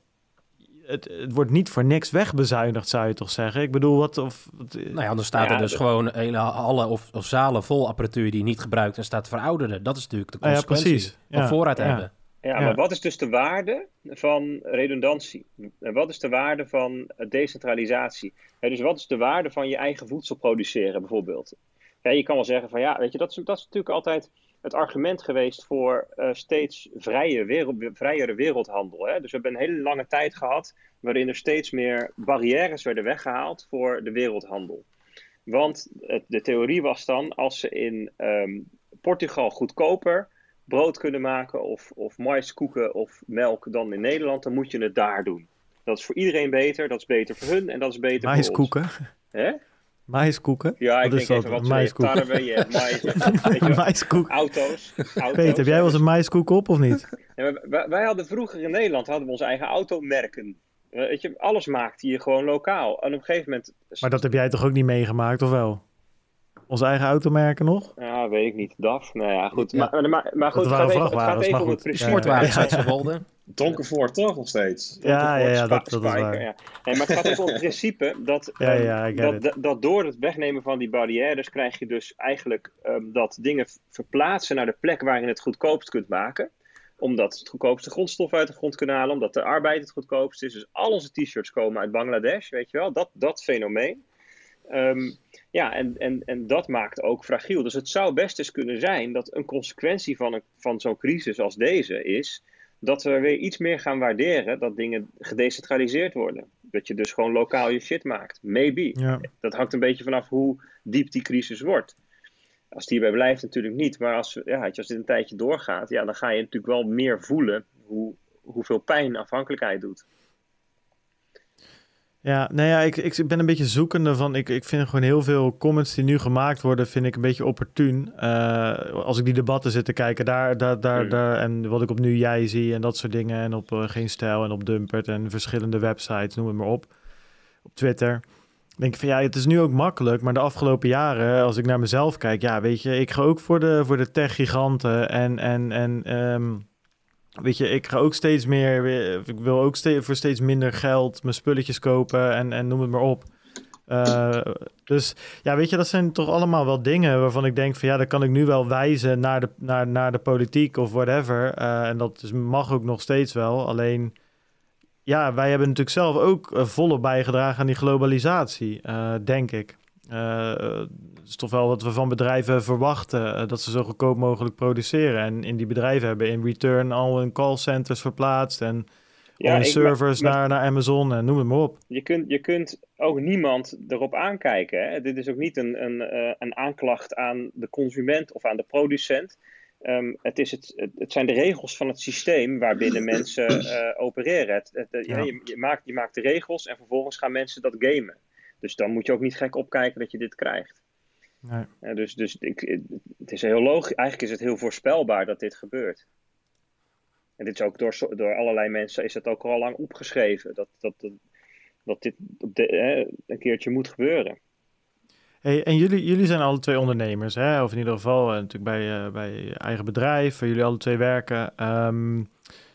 Ja, weet je, hoe hebben jullie dat, dat ervaren? Ik vind dat ook wel een interessante kijk eigenlijk. Uh, gewoon eventjes uit de lekker cryptisch uh, uh, rol, zeg maar, uit de Bitcoin en dat soort rol. Maar gewoon als, als weet je, hoe, uh, uh, hoe hebben jullie dat gedaan met personeel? Er werken best wel wat mensen natuurlijk bij jullie. Hoe hebben jullie dat gedaan? Uh, zijn er veel vragen over gekomen? Wat was nou heel erg wennen? Of, of zijn er, ja, uh, neem ons eens mee hoe dat is gegaan. Want ik weet hoe het bij ons, uh, bij, bij het bedrijf waar wij werken gegaan is. Maar ik ben benieuwd hoe jullie daarmee om zijn gegaan. Ja, Peet, zeg jij daar eens wat over? Jij hebt dat ervaren. Ik heb dat ervaren ook echt. Je hebt het ondergaan. Uh, ja, het is een beetje een aparte situatie. Want wij zaten natuurlijk al vrij diep in die hele materie. Vanaf, uh, ja, goed, in de, vanaf januari eigenlijk. Maar het is, het is op zich wel een leuk... Uh, leuke casuïstiek, denk ik, ja. Want uh, zeg maar, vanaf januari volgen we het al. En, en waren we eigenlijk al zelf bezig met, met denken in scenario's. Wat zou er kunnen gebeuren en hoe zouden wij reageren? Hoe vinden we dat het gaat? We zitten met de cijfers, heel druk mee bezig. Um, en dat is dan wel grappig als je, om de, de tegenstrijdigheid te ervaren zelf met... Oké, okay, gaan we dan nu beslissen uh, om met de hele zaak thuis te gaan werken? Aan de ene kant zeggen van joh, je zou als, als overheid eigenlijk op deze manier moeten reageren. Overreactie is de enige juiste reactie. Uh, zouden we dan nu eigenlijk voordat we uh, voordat heel Nederland thuis gaat zitten, zouden we nu al met ons eigen uh, personeel en met ons eigen bedrijf, met eigen werkzaamheden, zouden we dat nu al moeten doen? En dan kom je toch wel uh, tegen de realiteit lopen je aan. En van ja, ja, ja, dat is, wat was daar de impact van? Weet je? En dan, dan komen de details. Uh, uh, Best wel uh, ingewikkelde details kunnen erbij zitten. Heeft iedereen dan thuis wel een goede werkplek? Hoe gaan we dat doen met, met onze werkzaamheden waar klanten bij nodig zijn? Begrijpen jullie dat nu al? Vinden ze, uh, stel, stel we zouden nu zeggen van we gaan met z'n allen thuis zitten. Um, uh, uh, ervaren uh, klanten, leveranciers, ervaren die dat wel als, uh, als, een, als een goede ingreep? Is, is er dan begrip voor die maatregel of niet? Is er draagvlak voor, weet je? Er komen allemaal van dat soort vragen komen er langs. Dus aan de ene kant hebben we het, heel, hebben we het kunnen beschouwen vanaf een soort van uh, helikopter-overview over, uh, uh, over de wereld eigenlijk. Vanaf China en dat kwam naar Europa toe en een heel hoog niveau. En dan is het een heel ander soort gesprek dan als je het over je eigen werk hebt. Ja. Goed, uiteindelijk ja. hebben, we, hebben we wel... Um, Voordat de opdracht kwam vanuit, uh, vanuit uh, Rutte, zeg maar, van jongens... Uh, Um, in principe moet je gewoon uh, thuis uh, werken, tenzij het echt niet anders kan. Uh, hoe noem je die beroepen? De, de essentiële beroepen, geloof ik. Hè? Vitale. Zo, ja, we waren, we waren dat moment wel voor. Dus op zich was dat wel prettig. Dus ja, wij, wij hebben een anderhalve week of zo daarvoor hebben we ook teams opgeroepen om daar vast met elkaar over na te denken. Wat als je straks thuis ja. zou moeten werken? En dan kreeg ik ook echt reacties van: gast, wat ben jij nou weer voor doemdenker? Weet je wel? Ja. Maar jongens, ga daar toch maar eens even over nadenken. Kijk even of je... Hè, bijvoorbeeld mensen die bij ons uh, de telefoon aannemen. Kan je thuis inloggen met je voice client? Werkt werk dat gewoon? Werkt je V P N goed? Heb je een goede werkplek? Dus dat, dat is wel heel fijn geweest. Niet alleen facilitair, want dat kun je altijd eigenlijk al fixen. Maar ook in de, in de, in een soort van mentale voorbereiding bij mensen. Dat ze gingen, zich gingen realiseren van... hé, hey, misschien is dit een optie dat je straks wel thuis zou moeten werken. D- dat heeft wel heel veel geholpen. En in die hele discussie waar Peter net over had van... ja, moet je dan, moeten wij dan nu al... Hè, we zagen dat eigenlijk min of meer aankomen. Moet je dat dan nu al doen? Toen realiseerden wij ons ook van nee, want het thuiswerken... dat doe je niet per se voor de bescherming van jezelf... Want er zijn natuurlijk allemaal redelijk jonge mensen. Maar je doet het. Je doet dat met z'n allen als collectief ten behoeve van het grotere systeem. Dat is het hele, hele verhaal. Dat je de connectiviteit omlaag wil brengen. Om daarmee de verspreiding te vertragen. En je doet het niet per se voor het beschermen van die, uh, van, van, van die jonge, uh, gezonde mensen. Die, ja, weet je, die, ook, die ook niet verder in Brabant zijn. Weet je wel, dat soort dingen was niet, niet helemaal niet aan de orde bij ons. Dus ja, het heeft niet zoveel zin om als enige bedrijf in Nederland nu al met z'n allen thuis te gaan zitten. Dus wij zijn ook pas thuis gaan zitten toen uh, die oproep werd gedaan. Toen hebben we gezegd, oké, okay, dan gaan we dat ook meteen doen. En toen was iedereen ook wel, wel, wel mooi voorbereid. Ja. Dus dat was wel, wel cool. Ja, ik, ik, ik vind het wel grappig wat jullie zeggen. Ook het voorbereiden inderdaad van mensen. Ik, ik zat laatst te denken uh, in een soort van halve complotmodus. Misschien dat Rutte wel gewoon elke keer een half dagje extra gewacht heeft... zodat heel de bevolking riep op die maatregel die hij eigenlijk al aan wilde kondigen... Ja, en als iedereen erom roept van joh, lockdown, lockdown, scholen dicht, scholen dicht, scholen dicht. Ja, prima, doen we ze dicht, weet je. Oké, okay, laat er ook niet zeiken dat ik die beslissing heb genomen. Dus um, uiteindelijk waren we, uh, hebben we een dagje vertraging opgelopen ten opzichte van de rest uh, met die scholen volgens mij. Nee, maar goed, ja, in, ja interessant om te horen. Ja, bij ons, um, kijk, het voordeel bij, bij, bij bedrijven waar wij werken is dat het... Wij zijn al gewend om eigenlijk op locatie te werken. Dus dingen als V P N en dat soort dingen worden eigenlijk al jarenlang gestresstest elke dag. Omdat bij, ja, ik denk bijna, ik denk zeventig, uh, tachtig, nou, laten we zeggen zestig, zeventig procent van de medewerkers werkt gewoon op afstand uh, uh, op dagbasis. Um, dus ja dat, dat, dat, ja, dat is eigenlijk niet zo heel erg wennen, moet ik zeggen. Ik vind het wel relaxed. Ik sta niet in de file. Dat vind ik heel, uh, heel chill. Nou ja, kijk, het is... Maar dat is ook zo. Kijk, en wij zitten ook in een luxe positie wat, uh, uh, wat het op afstand werken betreft. Kijk, wij, bedoel, het is een I T-organisatie. Er werken heel veel mensen die heel tech-savvy zijn. Heel veel van de tooling die je nodig hebt is al bekend. Uh, er zijn regelmatig mensen die thuis werken. Dus het is ook het is een bekend concept.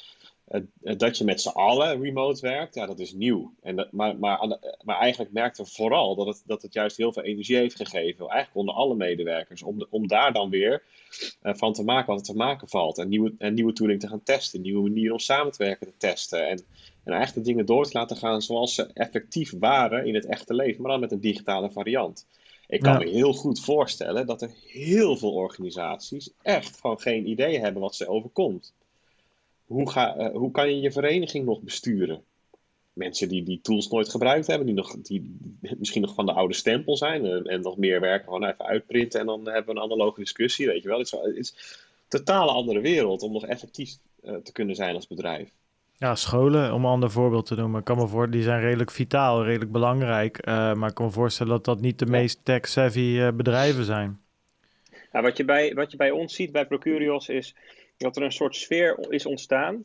Zoals je in de Bitcoin-wereld ook had in die bear market. Er was een soort um, samenbindende sfeer van, van... Een soort gedeelde smart. Gedeelde smart, maar ook het idee van we blijven gewoon stug bouwen. Weet je wel? Ja. Hol, hoddle en biddle, weet je wel? Was dat verhaal. We blijven gewoon bouwen. Dat zie je bij ons ook een beetje. Dus wij, Procurus heeft nu een product, een nieuwe Heb oplossing. Heb je ook dat dansje gedaan van, uh, van Vitalik, wat erbij hoorde? Wat zei je? Heb je ook dat dansje gedaan wat erbij hoorde? Dat biddel-buddel-dansje? Nee, nee, nee, nee. Wat is dat? Ja, dat is Vitalik, toch? Die zo gek deed. Ja, ja, van Vitalik. Ja, ja, ja. ja. ja niet gedaan, helaas. Ik, ja, ik laat hem ook even schieten. We hebben geen dansjes, maar we hebben wel een, een nieuwe oplossing ge- gebouwd, nu al.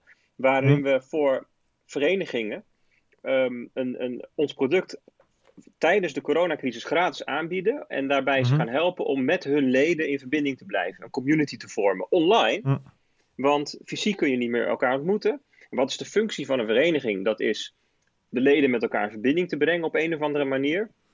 Ja, dat kan niet meer fysiek, maar hoe dan nog wel? Nou, daar hebben wij waanzinnige tools voor en dat bieden we aan. En dat is wel een soort um, idee van... Hey, dat, dat, dat, dat, normaal gesproken gingen daar duizend mensen over vergaderen... en um, het, uh, miljoen schetsen, weet je wel. En, en nu wordt het zo uit de grond gestampt. Dus die energie is heel erg tof. De andere ja. kant is wel dat wij zien dat sales trajecten meteen worden afgeblazen. Joh, het komt volgend jaar wel. Ja. Um, uh, dus, dus nou ja, het wordt zeg maar financieel is het voor, voor, voor ja, een het is, klein het is groeiend heel bedrijf duidelijk is dat, klap. Dat, dat overal direct aan de handrem wordt getrokken. Ja. En dus ondanks dat er, dat, er, dat er al vrij snel werd gezegd van, uh, vanuit de overheid en ook vanuit de Europese Centrale Bank van hé hey, jongens, uh, de geldpers gaat aan, om even uh, helemaal plat te slaan. Um, zie je toch dat, dat werkend Nederland organisaties zeggen van ja, dat zal wel, maar ik wil eerst gewoon eens even kijken of ik volgende maand al mijn rekeningen nog kan betalen en, en hoe het gaat lopen, want ja, we weten allemaal hoe het zit met die voornemens en die regelingen en loketjes, maar uh, ja, als ik over een half jaar pas een keer iets van steun ontvang, dan weet ik niet, weet je, dus, dus laten we maar gewoon even rustig doen. Ja. En, en, en, dat is, dat is het, en dat is ook weer zoiets wat, wat in, in een fragiele economie bijdraagt aan, aan die versnelling van al die problematiek. Want er zijn nog wel on, ontzettend veel organisaties die in de schulden zitten, helemaal niet zoveel vet op het been hebben. Ja, en dan is een maand, uh, een maand of twee maanden zelf de lonen moeten ophoesten, bijvoorbeeld, misschien te veel. En dan ga je er gewoon aan onderdoor. Mm. En dan ben je misschien te laat met, de opvang, met het opvangnet dat uitgerold wordt. Nou ja, ik schrok ook wel van, uh, van de dingen die ik las en hoorde over Z Z P'ers en, en, en dergelijke. Dat daar toch heel veel mensen waren die, die na een maandje al in de, in de problemen komen. En ik kan ze ook niet kwalijk nemen hoor. Ik bedoel, uh, ik ben ook uh, opgegroeid in, in, in tijden waar het alleen maar steeds beter ging eigenlijk. Ik bedoel, natuurlijk hadden we een crisis in tweeduizend acht, maar ja, toen was ik student. En uh, dus zolang er een studielening was op dat moment, was het allemaal prima. En sindsdien is het eigenlijk allemaal, allemaal crescendo gegaan. Ja, en, um... je hebt een aantal groepen die heel hard geraakt worden. Um, dat zijn uh, mensen die op de rand van het bestaansminimum leven. Die dus gewoon elke maand aan het eind de, de, de eindjes aan elkaar moeten knopen. Die kun je ja. niet kwalijk nemen. Je hebt de starters. Dus de mensen die net begonnen zijn en, en, nog, en nog geen buffer hebben. En dat, daar, dat geldt ook voor snel groeiende bedrijven. Start-ups, scale-ups, die, ja, die, die alles wat ze verdienen investeren ze in een product of in, in, in het doorgroeien. Um, en, je, en, je, en je hebt natuurlijk um, gewoon falende bedrijven. Bedrijven die eigenlijk alleen nog maar bestaan, die, die eigenlijk al lang failliet hadden moeten zijn. Ja, en dat wordt dan nu zichtbaar. Ja, ja en, het, en, het, en het, voor een gedeelte is het goed dat die failliet gaan. Het is niet goed dat al die anderen failliet gaan of er last van hebben. Hè, maar... Uh, dus dat is op zich zuiverend, maar de, de, de, de grootste zombie-organisaties, die blijven gewoon bestaan. Want er zijn namelijk van die grote jongens die ja. kosten wat kost gered, gered gaan worden. Doordat obligaties worden opgekocht, doordat ze gratis kunnen lenen, whatever. Maar... Ja, maar goed, uh, hou, hou ja. er ook rekening mee dat in die, in die periode tussen de, de, de kredietcrisis en nu, zijn er zo, is er zo ontzettend veel geld de economie ingepompt om, om de schijn hoog te houden dat alles lekker loopt. Uh, rentes omlaag, onwij- uh, zo ontzettend veel leningen, uh, hypotheken, noem maar op. Hè. Z- zolang het, het goed gaat tussen aanhalingstekens en alles kan betaald worden, lijkt het inderdaad allemaal lekker te lopen. Totdat die economie een maand stilvalt, twee maanden, drie maanden, misschien wel langer. Dan wordt echt pijnlijk duidelijk wie, wie de zaken wel goed op orde heeft en wie niet. Ja, ondanks dat, dat, dat je dat, dat misschien ja. niet iedereen uh, aan kan rekenen. Of het nou individueel is of als organisatie. Nou ja, precies. Ik denk dat die laatste toevoeging er, erg goed is, die nuance. Want kijk, weet je, kijk, tuurlijk kan je ergens wel uh, een Z Z P'er het kwalijk nemen. Ik bedoel, in onze sector, in de accountancy en I T-audit gaan best wel wat mensen die worden Z Z P'er en laten zich inhuren door een bedrijf uh, om een bepaalde periode accountancy-werk te gaan doen of I T-audit-werk te gaan doen. Het voordeel van Z Z P'er is dat je, dat je best wel een, een flink tarief uh, kan rekenen, uh, maar daar niet allemaal pensioenen, lease-regelingen en al die andere onzin van hoeft te betalen. Dus je verdient gewoon, je krijgt veel minder gewoon gestort of je veel ja. meer gewoon gestort op je rekening. En moet je Tesla zelf dat, betalen. Ja, precies. Nee, maar dat is best wel aantrekkelijk natuurlijk uh, om dat een tijdje te doen. En er zijn ook sets of mensen die dat, uh, die, die best wel wat mensen die dat doen. Um, je hebt ook, Bart, je hebt ook heel veel mensen die graag een vast contract willen. Uh, vooral in, nee, nee, nee, in de media, et cetera, die, die zzp'ers ja, ja. zijn. Die niet die financial controller job hebben als zzp'er voor uh, een ton plus per jaar. Hè? Dus dat, dat, dat is nee, denk ik precies, het beeld dat zo fout la, la, is. Ja, ja, laat me daar uh, op, op, op terugkomen. Maar zeg maar, het, ook hier het punt, zeg maar, ik denk dat je iemand uh, die gewoon goed heeft verdiend en ervoor heeft gekozen om zzp'er te worden, uh, om, om, om minder pensioen te hoeven te betalen, zelfs die zou ik nog zeggen, ja, dat mag, die hoeft dan ook niet in één keer uh, uh, we, ja, uh, op straat terecht te komen, zeg maar. Tuurlijk, die heeft de verkeerde inschatting gemaakt en whatever, maar we hebben ook zo lang alleen maar economische voorspoed gezien, spro- voorspoed gezien. En dan heb ik het inderdaad, wat Wijnand zegt, nog niet eens over de uh, Uber Eats bezorgers of thuisbezorgd couriers, die ook als zzp'er in de boeken staan, die gewoon eigenlijk in loondienst werken. Dus je hebt ook nog inderdaad wat die Wiebes had gezegd van joh, veel mensen, veel zzp'ers kiezen hiervoor. Ja, dat zijn inderdaad die I T-auditors en accountants die voor zichzelf gaan, die, die ik net benoem. Maar je hebt een hele grote groep zzp'ers die er helemaal ja, niet om gevraagd ik, heeft. Ik denk um, echt dat wij vanuit ons perspectief op, um, uh, uh, op de economie en, en vanuit... vanuit jullie functie uh, bij het bedrijf waar jullie werken en, en hoe wij de, daarin staan, zeg maar, in het leven staan, best wel disconnected zijn van, van een groot deel van, van ja. ook in, hoe men in Nederland werkt. En neem, neem bijvoorbeeld de evenementenbusiness die op zijn gat valt. Uh, uh, er is een enorme groep mensen die helpt als zzp'er bij de opbouw van evenementen. Beurzen in de RAI, noem maar op. Er is onwijs veel werk omheen, hele economie omheen. En het zijn allemaal van die schijnconstructies. Ik bedoel, er zijn, er zijn een paar van die bedrijven die dat doen. En die hebben een hele sloot aan zzp'ers die, ze, die eigenlijk elke keer komen, weet je wel. Alleen ja, die evenementen gaan niet door.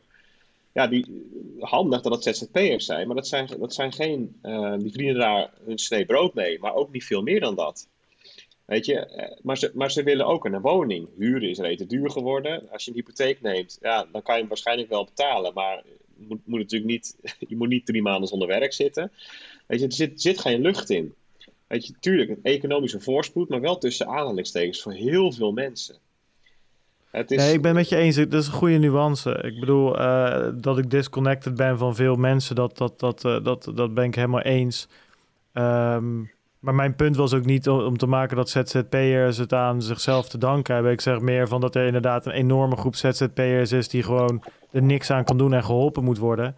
Uh, maar dat ik zelfs vind dat de zzp'ers die je misschien wel wat kwalijk moet nemen, dat ik eerder vind dat je daar moet zeggen, oké, okay, dit is een wijze les, maar we gaan je wel helpen. En dat doet, dat doet de overheid ook gelukkig. En ik denk dat dat, uh, dat dat goed is. Maar de vraag is wel, ja, hoe lang hou je dat vol? Ik bedoel, kijk, ik, ik heb nu een, een, een, een, gewoon een contract. Ja. Um, maar ja, kijk, op een gegeven moment houdt dat ook op, weet je. En dat zal niet na één maand zijn, misschien ook na twee maanden, na drie maanden. Maar op een gegeven moment, als er, ja, als er niet gewerkt wordt, niet genoeg werk is, dan... Uh, en ja, daar komen natuurlijk die tien procent uh, nou, het, het uh, werkloosheid is, dus, vandaan. Dus um, je hebt, uh, om even terug te komen op die evenementenbusiness. Dus voor, uh, voor bedrijven met medewerkers in loondienst is de regeling dat als je omzet in Nederland, hè, dus Nederlandse regeling, als je, uh, je je omzet verliest, dan kan je tot maximaal negentig procent in de loonkosten gecompenseerd worden. Het doel is dat mensen hun werk niet verliezen. Voor zzp'ers is die regeling er niet. Ja, je kan zeggen, je, je kan aangeven, je kan je melden, zeggen, ik ben mijn werk kwijt, maar je wordt, dat wordt aangevuld tot het uh, minimumloon. Heel wat anders dan, uh, dan de mensen die in loondienst zijn. He, dus stel, je, stel je bent een, een zzp'er die, nou, die prima verdiende. Niet, niet zodanig dat je, dat je even zes maanden zonder loon kan. Maar zwaar, meer dan dat minimumloon. En je hebt daar je leven op ingericht. Uh, en, en ineens valt dat werk weg. En dat vangnet is ook maar sowieso.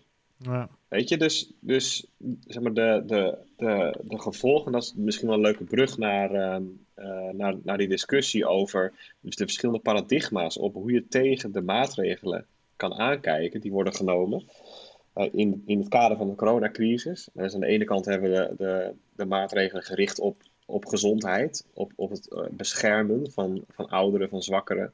Beschermen van de Weet samenleving. Je, het, het, het ethische... Uh, uh, nou ja, aan de andere de kant... ethische kant heb, heb je, de, je hebt dus ook het paradigma van de economische maatregelen. Wat, wat zijn, uh, wanneer wordt het effect van, die, van, van, van de maatregelen die je neemt om de gezondheid te beschermen, wanneer wordt het effect negatiever uh, uh, dan het beschermen ja. van die gezondheid? Dus wanneer is die impact? Uh, wanneer, wanneer gaat zijn doel voorbij?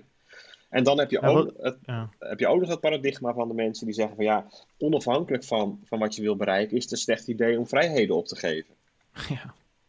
Hè? Ja, uh, ja. Waar, waarom? Hè, de, de jaarlijks overlijden er duizenden, tienduizenden, honderdduizenden mensen. Dan gaan we, gaan we ook niet onze vrijheden voor opgeven. Waarom laten we nu ineens toe dat we ons laten opsluiten in onze huizen? Nou, en zo zijn er dus allerlei manieren om te kijken naar. Dat is wel super interessant. Ja, nee, ja, zeker. Ik denk dat met dat economische um, verhaal... Kijk, ik hoor ze nu en dan mensen... Of, of je hoort wel eens van... Ja, uh, Rutte, die, die denkt alleen aan de economie of zo. En dan denk ik van... Ja, dat konden we... Dat, dat, dat is prima om dat in, in een normaal landschap... die discussie te voeren... Uh, als, als het gaat over Shell... en hoeveel uh, dividendbelasting ze moeten betalen... en dat soort gekkigheid. Um, Maar, maar in dit geval, je moet ook beseffen, denk ik... De, de samenleving is de economie voor een groot gedeelte. En de economie is de samenleving. En weet je, je kan niet zeggen van... oké, okay, uh, we trekken uh, de, de, de, de longen en de nieren uit het lichaam... Hè, wat we nu doen, en die zetten we in quarantaine. En dan wel uh, een soort van... Dus we, de economie zetten we stil, de longen trekken we eruit... maar we verwachten wel van het lichaam dat het gewoon door blijft lopen... op dezelfde snelheid als dat we deden...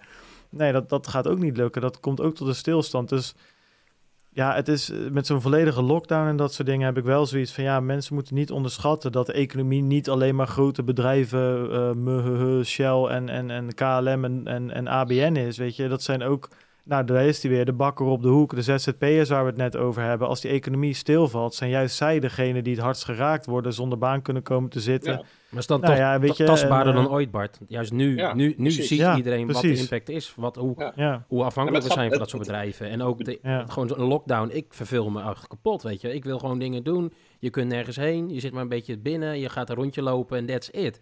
Dat kun je toch niet... Ik heb nog wel oppas dat, nodig trouwens. ja.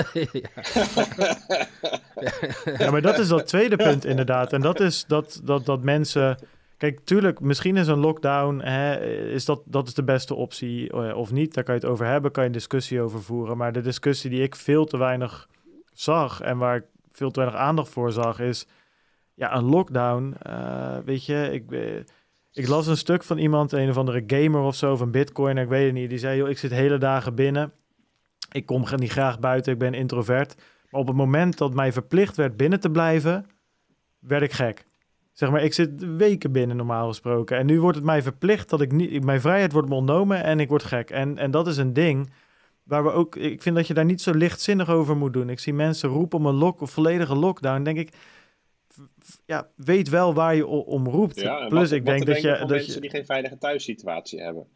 Ja, om Hè, of uh, kinderen, jongeren die worden mishandeld of seksueel worden misbruikt. Die juist uh, met naar school gaan of met, met vrienden spelen. Juist een out hadden. Van die situatie. Ja. En nu in zekere zin worden verplicht om daarin... Weet je, er zijn zo... Onge- dus dingen zijn zo met elkaar verbonden. Weet je. Het is... Dit is het, het, ja, kijk, onderdeel van, uh, van ook van die, van die, van die zo geroemde uh, uh, crisisaanpak in die, in die Aziatische landen...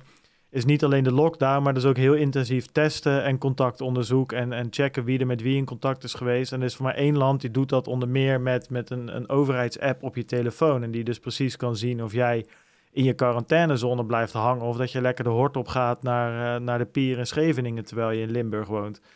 En denk ik, ja, dat is in die crisissituatie misschien hartstikke interessant... en helpt dat heel erg en misschien is het ook wel noodzakelijk... Uh, maar ik zou wel graag enige safeguards willen hebben... dat, dat die app ook weer van mijn telefoon afgaat... als die coronacrisis uh, er vandoor is. En, en, maar je leest toch ook uh, al dat K P N metadata wil delen... Uh, Facebook wil locatiedata delen. Bart, je, we, we raken er al in. En nu vinden we het acceptabel, want het draagt bij aan. En ja. straks wordt het een nieuwe norm. En dan, uh, ja, dan is het bijna... Jij zegt die app eraf te halen. Ja, metadata, gewoon data die jij verstuurt... met je telefoon naar het netwerk van een provider... Ja, dat, dat kun je niet met... Dat, dat, dat, dat, dat moet je telefoon uitzetten. Nou ja, kijk, die provider, Allah, alleen als de overheid ertussen zit, wordt voor mij een dingetje. En, um, en, maar ik ben het met je eens. En, da, en dat is een beetje het punt, zeg maar. Begrijp me niet verkeerd. Ik denk dat een lockdown, of, of hetgeen waar we nu in zitten, die intelligente lockdown, dat dat ook gewoon de oplossing is, uh, zo, zoals, jullie, zoals Bert en Peter ook, ook vaak schrijven van, joh, daar kopen we tijd mee, dan kunnen we die testen in gaan kopen. We kunnen zoveel mogelijk ventilatoren in gaan kopen. Nou, en dan zijn we over een paar weken gewoon beter voorbereid om, om, om, om de strijd aan te gaan. Dat is prima. Maar, maar mensen die echt roepen om zo'n lockdown zonder daar te beseffen wat je daar opgeeft. Zeg maar dat, en, en nu hebben we al niet veel over. Ik bedoel, ik loop een, een wandelingetje per dag in mijn eentje. Maar dat is echt, ik snap die gevangenen na een week al iets beter. Dat, dat, dat als je van hun dat, dat, dat ene uurtje per dag wat ze naar buiten mogen afpakt en je ze in een isoleercel gooit, dat ze knettergek worden. Maar Bart, moet je Want... moet je voorstellen, hè, dat we op een gegeven moment had de minister aangekondigd, beste burgers, dit is er aan de hand, er is een virus. En um, als we nu allemaal vanaf overmorgen of iets dergelijks vier weken lang in ons huis blijven, dan zijn we in Nederland ervan af en dan kunnen we in de tussentijd ervoor zorgen dat we, daar, dat we weten wat we daarna gaan doen. Iedereen krijgt gewoon doorbetaald, want vier weken, dat is natuurlijk makkelijk te financieren, mm. dat is not a problem. Vier, iedereen weet waar die aan toe is en exact hoe lang het duurt. Um, weet je, d- dan had je een hele andere situatie gehad, omdat je het laat escaleren, laat escaleren en elke keer nieuwe maatregelen en dat we nu werkelijk geen idee hebben hoe lang het duurt. Duurt het nou tot zes april of tot één juni of God mag het weten. Dat is natuurlijk een hele andere situatie, is dat je gewoon meteen zegt pam, van dan tot dan. En, want na, na vier weken is het virus weg, hè? Want het heeft een incubatietijd en op, dan op een gegeven moment word je ziek of je wordt weer beter. Maar na vier weken ben je of ziek in het ziekenhuis of je bent beter. Geen andere. Ja, maar Bert, dat, dat, dat ben ik helemaal met je eens. Begrijp me niet verkeerd. Ik denk ook niet dat het, de, uh, dat het geen goede optie is. Maar ik had een beetje het idee op een gegeven moment dat, dat we in Nederland zoiets hadden van, nou weet je, we zaten met z'n allen uh, de eerste week binnen te werken. En uh, nou, de, uh, dat beviel allemaal wel en het was een beetje nieuw en spannend. En, en, en, en uh, weet je, op Twitter, uh, ja, gewoon een nieuwe spannende tijd. En we begonnen ook al lekker allemaal liedjes te zingen vanuit het raam na twee dagen binnen te hebben gezeten. En we klappen voor de zorg, net als in al die landen waar de intensive care al twee weken lang, waar, waar, waar, waar, waar de mensen in, in de gang worden opgevangen, doen we ook al lekker aan mee. Het voelde nog een beetje van, nou, in Nederland weten we nog niet precies hoe het zit als burger met z'n allen, maar ja, wij hebben ook corona, dus wij gaan ook lekker met z'n allen meedoen. En ja. nou, wat doen die andere landen nog meer? Oh ja, een lockdown. Nou, dan gaan we daar ook om roepen. Ja. En dat is mijn punt een beetje. Kijk, zoals jij het onderbouwt, ben ik het helemaal met je eens, is dat misschien wel de beste optie, hadden we dat moeten doen of doen we dat nu alsnog? Ja. Mijn punt is meer dat mensen, net als dat ze gewoon gaan klappen terwijl er nog geen coronapatiënt op de zorg lag. Nee. Weet je, je kan beter nu gaan klappen of volgende week of in ieder geval ja, nu zorgen maar, dat, die, maar, dat het zorgpersoneel ontlast wordt. Er zijn een beperkt aantal landen die een full lockdown hebben. Hè? Want een, een, er zijn heel veel smart lockdowns eigenlijk gaande. Ja, ja. Dus, dus, ja. Het, nee, ben, dus ik ben een, een beetje lockdown, gaan we er puur om China dat... of, of die, die, ja. die gemeente of die provincie die dat heeft gedaan. Maar Europa... Nou, heeft... Spanje, Spanje, Frankrijk gaat ook re- Italië. Ja, je, je moet eigenlijk niet praten over wel of geen lockdown, maar over een schaal van meer of minder maatregelen. En helemaal aan het ene uiteinde van die schaal staat de meest agressieve lockdown die je kunt bedenken. En aan de andere uiteinde van de schaal staat niks doen. En eigenlijk elk land zit ergens op die schaal. En veel landen die glijden over die schaal, zeg maar naar rechts, zal ik maar zeggen, naar meer maatregelen, naarmate er meer ellende is. En sommige landen die nemen relatief vroeg die maatregelen. En bijvoorbeeld um, Polen en Hongarije en Tsjechië. Die hebben de scholen al dicht gedaan toen er nog maar een tiental, twintigtal besmettingen waren. Dus die kiezen ervoor om het ietsjes eerder te doen. En sommige landen die zijn rijkelijk laat ja. uh, en hebben relatief veel shit. Maar uiteindelijk is, is, is dat het verhaal voor praktisch elk land. Want op het moment dat je eenmaal zo ver bent dat het virus in zo ongeveer elk land op de wereld is, dan kun je niks anders doen dan wat Mark Rutte, denk ik, geprobeerd heeft te zeggen. Namelijk, jongens, als we goed om ons heen kijken, kunnen we maar één ding constateren, namelijk dat het virus er gewoon gaat komen. En dat we al, allemaal um, geïnfecteerd zullen raken, dan wel immuun zullen raken door een vaccin. Maar dit gaat niet meer weg. Dit is niet meer, dit is onomkeerbaar geworden. Het is niet meer um, te vangen en dan is het klaar. Uh, dus dus dat, is, ja. dat constateer je. En dan moet je als land besluiten, wat ga ik daarmee doen? Want als je als enige land helemaal vrij blijft van het virus, dat betekent dat je dus voor de komende anderhalf jaar, tot, tot er een, tot er een uh, vaccin is of iets dergelijks, uh, een totale quarantaine ten opzichte van het buitenland moet hebben. Ja, dat is natuurlijk ook onwijs ingewikkeld. Je bent, we hadden al geconstateerd dat alles zo met elkaar verweven en verbonden is. Ja, weet je, neem in Nederland, er zijn gewoon allerlei mensen in Nederland die werken in Duitsland of in België en vice versa. Um, de, de, de, ik zag in, de, in, in Trouw daarnet in de krant een, een zeemanvestiging in Baarle, hoe heet dat daar, ergens in de Belgische grens. Ja, dat liep. Ja, ja. Daar zat een mooie, mooie politielint door het midden van de winkel, want de ene helft van de winkel ligt in België en de andere helft in uh, Nederland. Weet je, dat is dat, dat soort... Um, en je zag het ook meteen, toen in België werd het verboden om in een café te gaan zitten. En vervolgens zitten al die Belgen hier op het terras. Dus je wordt ja. op een gegeven moment, het is, dat waterbed-effect is natuurlijk enorm. Dus je constateert op een gegeven moment met z'n allen, jongens, um, dit ding, dit virus gaat er, dit is een blijvertje. Dus da- daar moeten we iets mee. Nou ja. Um, en, en vervolgens heeft iedereen uh, Rutte gemisinterpreteerd, alsof hij graag zou willen dat de hele volking besmet zou raken. Nee, kijk, iedereen... Zo snel mogelijk ook vooral. Hè? Ja, zo snel mogelijk. Nou, dat dat ook, dat, dat uh, hij, hij hield die presentatie over herd immunity. Ja. En iedereen dacht van, oké, okay, morgen moeten we met z'n allen naar buiten om uh, ja. uh, aan de coronapatiënt. Ja, waar kan je gezicht laten niezen? Ze willen elkaars voorhoofd gaan likken. Nee, maar goed, dat is... Maar hey, laten we wel wezen dat, dat ook als er uh, direct geacteerd was, dat we ook niet weten wat nou, uh, hoe, hoe de wereld er dan uit zou zien. Nee. Eh, want uh, uh, ja, dan, dan, dan zou het verloop van, van wat we nu zien aan besmettingen, sterfgevallen, ziekenhuisopnames misschien anders zijn verlopen. Uh, maar of dat effect had gehad op um, de economische fallout, uh, dat is natuurlijk nog maar de vraag. Ja. Eh, want Nederland is gewoon onderdeel van, het Europese, van de Europese Zeker. economie en, en, en via de Europese economie met de wereldeconomie. En weet je... Uh, De, de dingen zijn op zoveel manieren met elkaar verbonden, dat, dat zelfs het, een adequate reactie uh, niet per se uh, grote problematiek had voorkomen. Nee, dat denk ik ook. Nee. En als je dat dan constateert, um, dat het economisch gezien ben je afhankelijk van wat het collectief van landen uiteindelijk doet, dan, dan zou ik zeggen, kies dan ervoor om zo min mogelijk gezondheidsschade op te lopen als land. Want economisch uh, heb je dat toch niet zelf in de hand. Ja. Ja, nee, ik denk ook dat we met z'n allen ook niet zo heel veel andere dingen zeggen. Het ging mij in, in, in dat verhaal ja. over die lockdown er meer omdat heel veel mensen riepen om een lockdown ja. alsof het iets leuks was of nee, zo. Nee, maar dat, dat ben ik met je eens. Het is een beetje hetzelfde als al die mensen die ineens Je suis, je suis Charlie en zo en hun vlagje gingen veranderen. Alsof ze enig idee hadden wat daar... Dat, weet je wel. Ja, nou ja, precies. Het is uh, jumping beetje... on the bandwagon. Precies. En dat is gewoon een beetje wat ik ook zeg met dat klappen. Kijk, weet je, ik ben het helemaal eens door helden in de zorg. En, en, en ik heb familieleden die werken op, op intensive cares. En dat, die verhalen die je hoort, dat is echt niet mis. Maar dat is sinds twee, drie dagen terug. En een week geleden stond iedereen te klappen, omdat we dat zagen op tv. Ja. Dat is mijn punt een beetje. Weet je, de gedachte erachter was meer van, oké, okay, we doen het in, we zien het in Spanje, dus we doen het hier. Terwijl... Die mensen in de zorg, die hebben over een week onze steun nodig, over twee weken. Maar dan hebben wij al geklapt en zijn we weer met, het vol- met de volgende hype bezig. Dat was mijn punt een beetje in dit geval. Helemaal goed. Dat uh, vind ik vervelend om, uh, uh, om te zien. Want dan denk ik, een lockdown, jongens, ik zweer het je. Want dat wordt, dat wordt, je wordt hartstikke gek binnen. Als je die verhalen leest over wat er, hoe dat in Wuhan is gegaan voor sommige mensen. Die, die, die, ja, die, die worden letterlijk gek. Ja. Nou, dichtgetimmerd, maar dan zie je de muur op je afkomen ja. als jij in een flatje woont en geen tuintje hebt, weet je. Dus dat zijn wel, uh, wel, wel, wel, wel ernstige, ernstige dingen.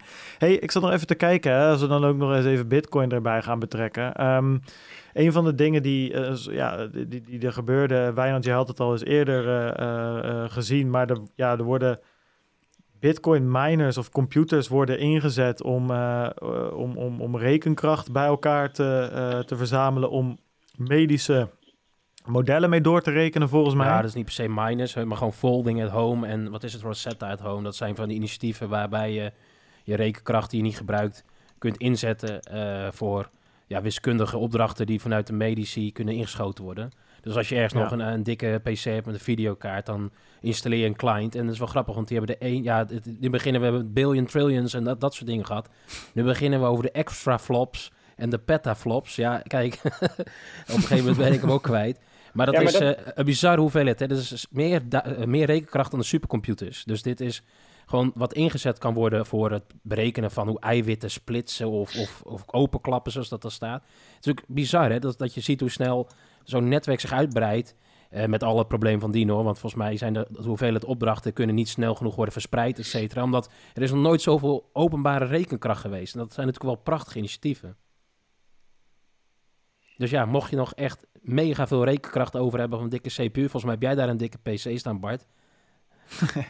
Ja, die heeft alle moeite om, uh, om jouw gezicht netjes op beeld te krijgen. Maar straks, straks, straks na de stream uh, zal ik hem ja, zeker... Ja, ik heb hem H D uh, moeten zetten van jou. Ja, dan uh, moet je... ja, ja, ja, ja dat, die dat, dat is mijn eigen schuld. Ik heb, ik heb erom gevraagd. Nee, maar dit soort dingen, waar. weet je, dat is initiatieven vind ik dan wel weer cool. Ook al hè, wat het uit gaat maken in de strijd tegen het hele virus, dat gaan we zien. Maar ja, dat vind ik toch wel weer verbroederlijk. Ja, mooi. Dit, dit, dit bestaat al echt uh, dertig jaar of zo. Hè? De, ja, dat was ja. echt eind jaren negentig, was dat de Dutch Power Cows bij ja, van tweakers. Ja. ja, man. En dat ging dan op zoek naar sterrenstelsels en de, de, de, de weet ik veel triljardste decimaal van pi en allemaal. Je kunt het gek niet bedenken of het werd allemaal berekend.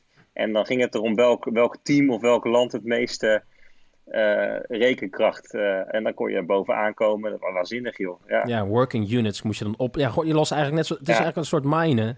Dat was een ja, beetje dat... in mijn middelbare schooltijd. En dan ging iedereen op school in de mediatheek van zo'n client installeren. Ja, die arme computers. De, de, de Dutch Powerhouse, ja. toch? Ja, die arme computertjes. Want dat is enorm G P U. Incenti- het draait enorm op de G P U. Dus die arme ah, C P U's niet, die hè? kunnen het helemaal niet aan. Toen nog niet. Nee, nee oké, okay, dat is waar. Mooi. Ja. Ja, ja, maar dit is inderdaad cool. Een bruggetje naar de Bitcoin uh, difficulty. Uh, dip. Yep. De hashrate ja. dip. Ja, nou, vertel maar, Peet, jij snijdt hem aan. Ja, ik snij hem aan, en ik paas de bal naar Bert. Die heeft dat over geschreven, dus die weet het. Ah oh, ja, ik zie hem hier tussen staan. Die, die weet hier veel meer over. Historische ja, vertel drop, me eens even hoe dat, drop, uh, hoe dat zit. Ja.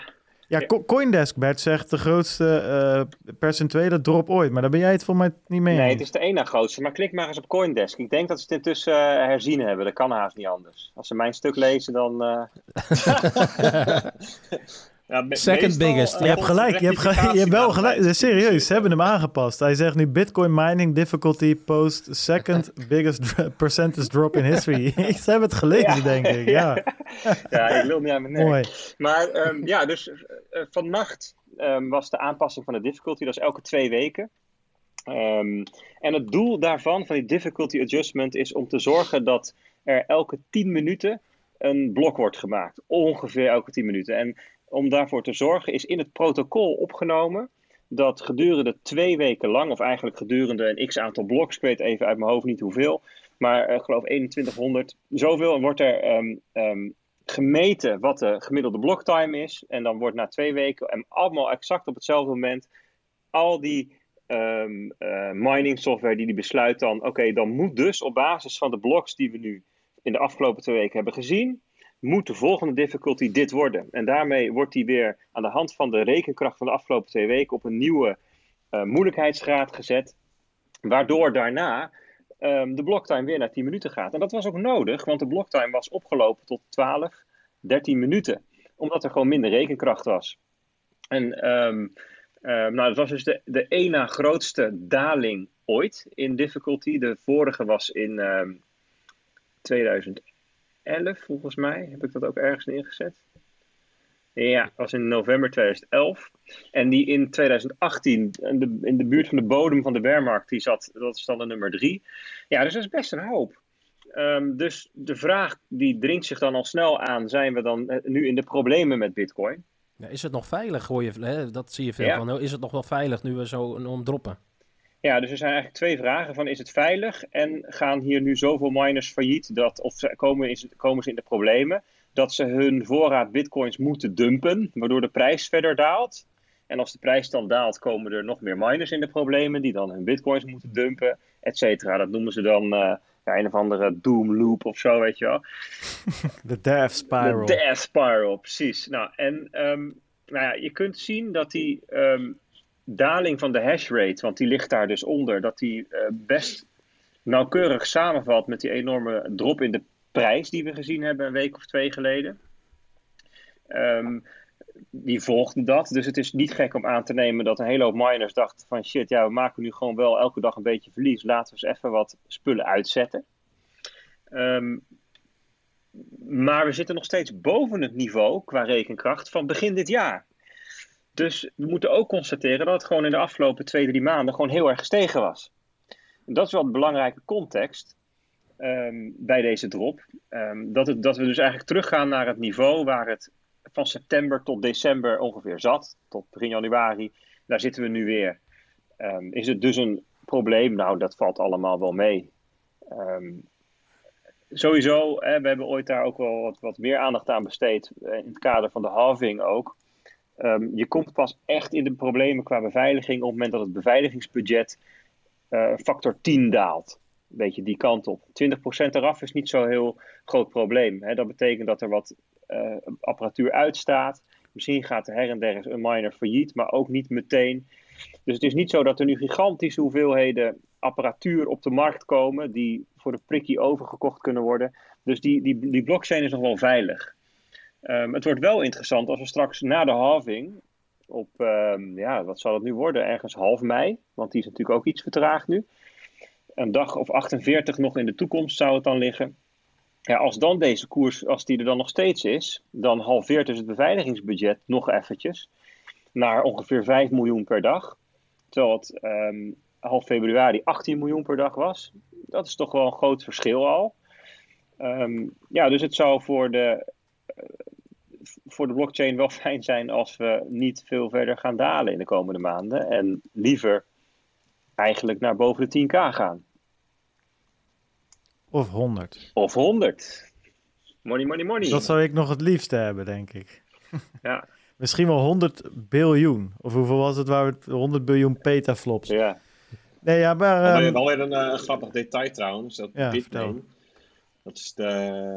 Nou ja, ik weet niet of het de grootste is, maar een grote producent van, uh, van mining hardware. Die heeft de, de S negentien Pro op de markt gebracht. Of die, nou, in ieder geval is die voor het eerst verkocht. En um, die is binnen vierentwintig uur volledig uitverkocht. Dat is een nieuwe miner. Een nieuwe ja. dedicated een, Bitcoin miner. Weet je het, op, weet je het oplagen? Of? Nee, weet ik niet. Ik weet wel dat die uh, een kleine drieduizend dollar per stuk kost. Maar hoeveel er dan zijn verkocht, weet ik niet. Het kan natuurlijk zijn dat ze die voorraad onwijs klein hebben gehouden. Precies. Maar ja. Zie, er, is, er is in ieder geval nog vraag naar dit spul. Maar dan zouden we dus moeten zien als die dingen aangeslingerd worden dat de hash rate weer omhoog gaat, toch?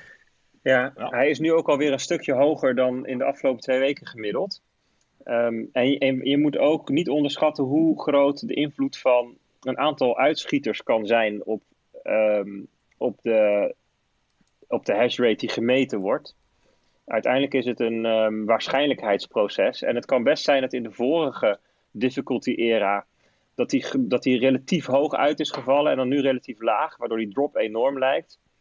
Uh, dat zijn toch het, dat is toch het soort dingen waar, waardoor je aan één zo'n signaal, namelijk het dalen van die difficulty, niet meteen heel veel waarde moet um, uh, hechten. Nee, maar daarvoor pakken we het signaal erbij dat de hele wereldeconomie in dezelfde periode ook op zijn gat is gegaan natuurlijk. Zeker. Daarom zeker. Lijkt dat wel wat minder um, toevallig.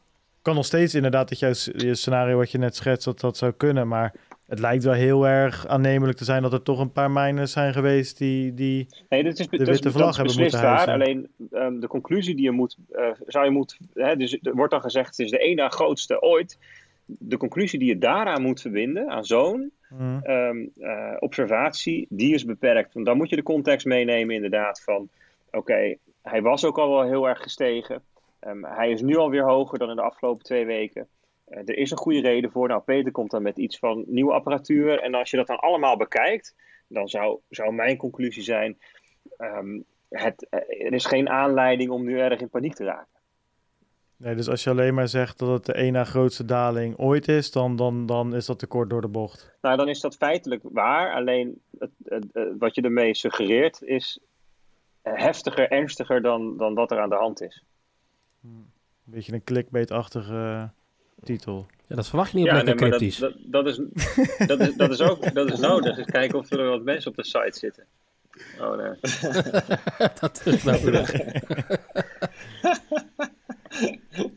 Ja, die partners die, die willen die, die, die kliks zien natuurlijk. Hè? Ja, dat is ook wel te begrijpen.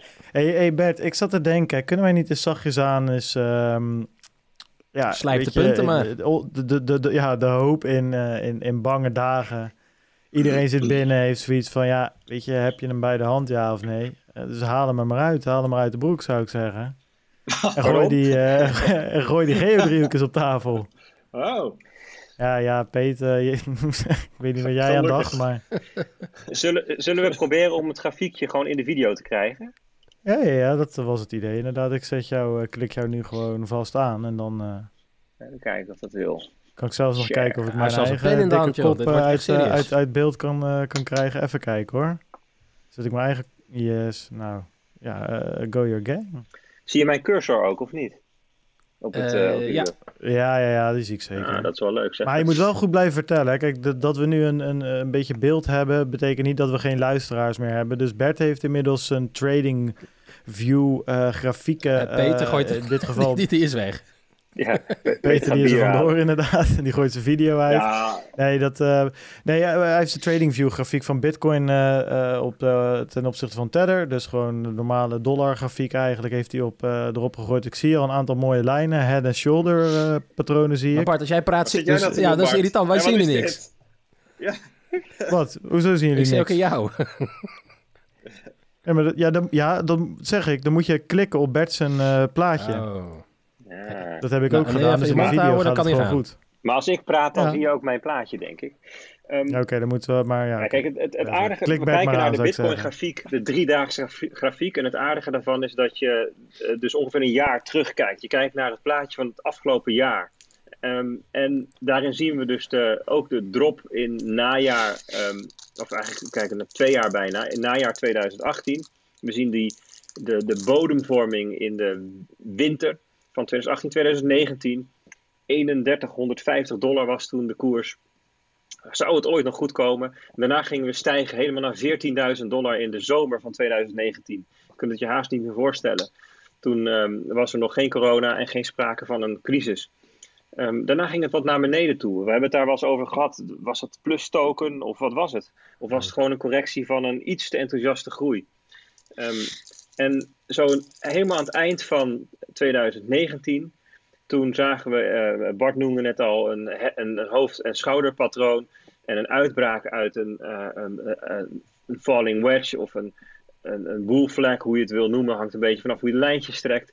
En toen gingen we weer naar boven de tienduizend. Iedereen was um, positief. We hebben daar, ik heb ook op die grafiek even de, de, de hash rate en de difficulty staan. En het mooie daarvan is dat je kunt zien wanneer de, de, de hashrate aan het dalen is. Dus dat betekent dat miners um, op dat moment eh, besluiten om het apparatuur uit te zetten of failliet gaan.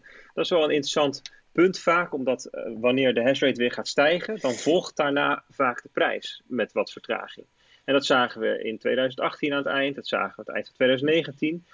En dan komen we op het punt, nou ja, wanneer was dat? Het was volgens mij vijftien maart. Dat ja, de wereld toch een klein beetje stond te schudden. Niet alleen de Bitcoin-wereld, maar ook aandelenmarkten die naar beneden kelderden en werden stopgezet. Werd gewoon de, de handel werd, werd, werd gepauzeerd. Um, allerlei landen is op dit moment een verbod op shortselling. Dus je mag niet meer short gaan. Waarom? Omdat het ja, de, de, zo turbulent was, zo, zo, zo agressief die daling. En dat zagen we ook bij Bitcoin. Dat was de dag dat volgens mij een procentje of vijftig die koers naar beneden kelderde. Tot, tot onder de vierduizend dollar op sommige exchanges. Dus ook weer, nou ja, volgens mij vertelde Bart dat vorige week in de uitzending van de, die koers die heen en weer sprong tussen drieduizend vijfhonderd en vijfduizend vijfhonderd. De orderboeken waren leeg, weet je. Dat was een bizar moment.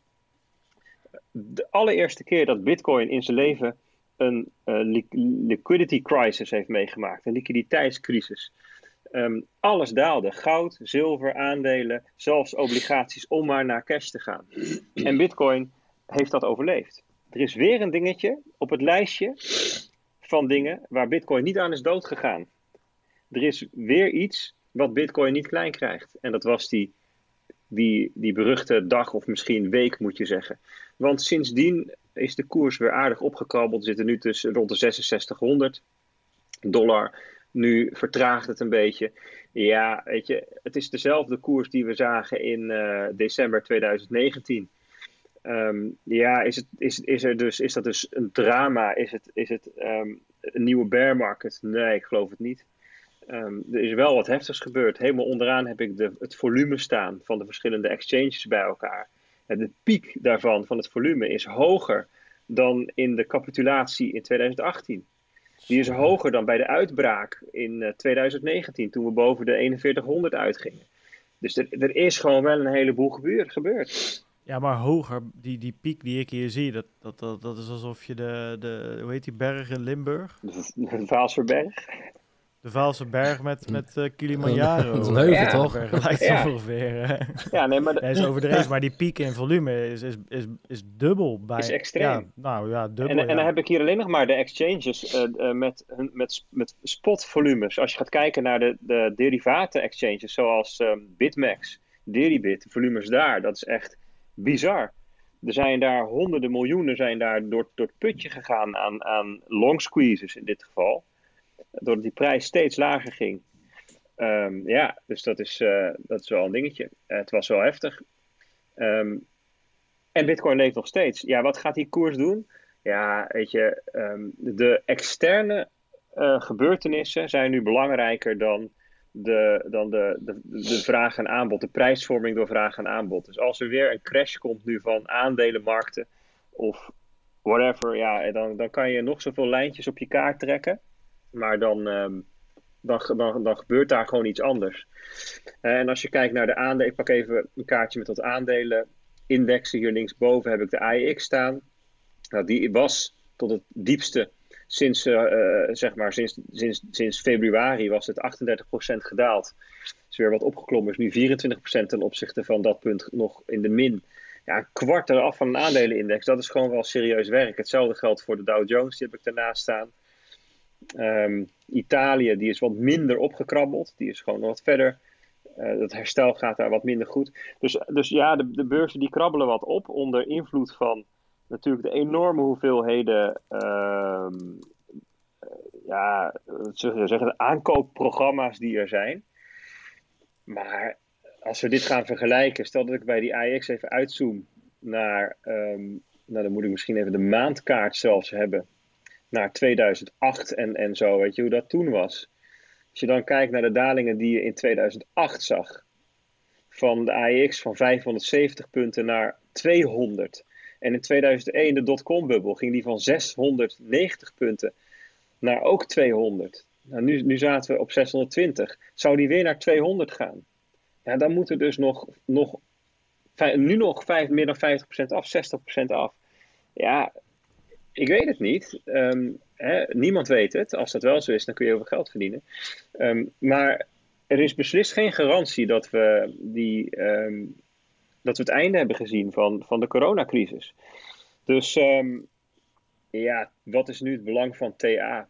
Eh, kun, als je ook naar, bijvoorbeeld naar de... Dit is de grafiek die ik zie van de euro versus de dollar. Ja, dat maakt mijn partij bewegingen. Door, ja, welke kant gaat op? Gaat, wordt de dollar heel erg duur? Omdat uiteindelijk iedereen dollars nodig heeft. Of wordt de dollar heel goedkoop. Omdat die, uh, dat ze, ja, weet je, die, die munt weten te devalueren. Welke kant gaat dat op? Vraag het aan, aan vijf um, macro-economen. Vraag het aan vijf um, uh, finance mensen. Ze geven vijf verschillende scenario's. Dus um, ik kijk op de kaart wat er gebeurt. En ik denk, tjoh, interessant. Maar ik ga nu... geen uh, scenario's maken eigenlijk. Want het is wat dat betreft een te bijzondere, turbulente tijd. Ja, en alles valt of staat met, met, met hoe lang dat verhaal nog gaat, uh, gaat duren natuurlijk.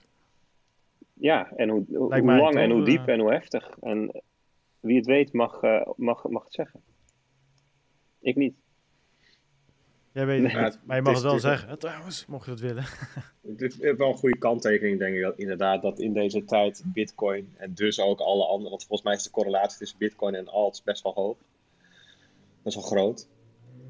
Maar in, in deze tijd dus ook met aandelenmarkten. Volgens mij, volgens mij is de correlatie met de S en P vijfhonderd in de afgelopen maand dan, uh, nog nooit zo hoog geweest als daarvoor.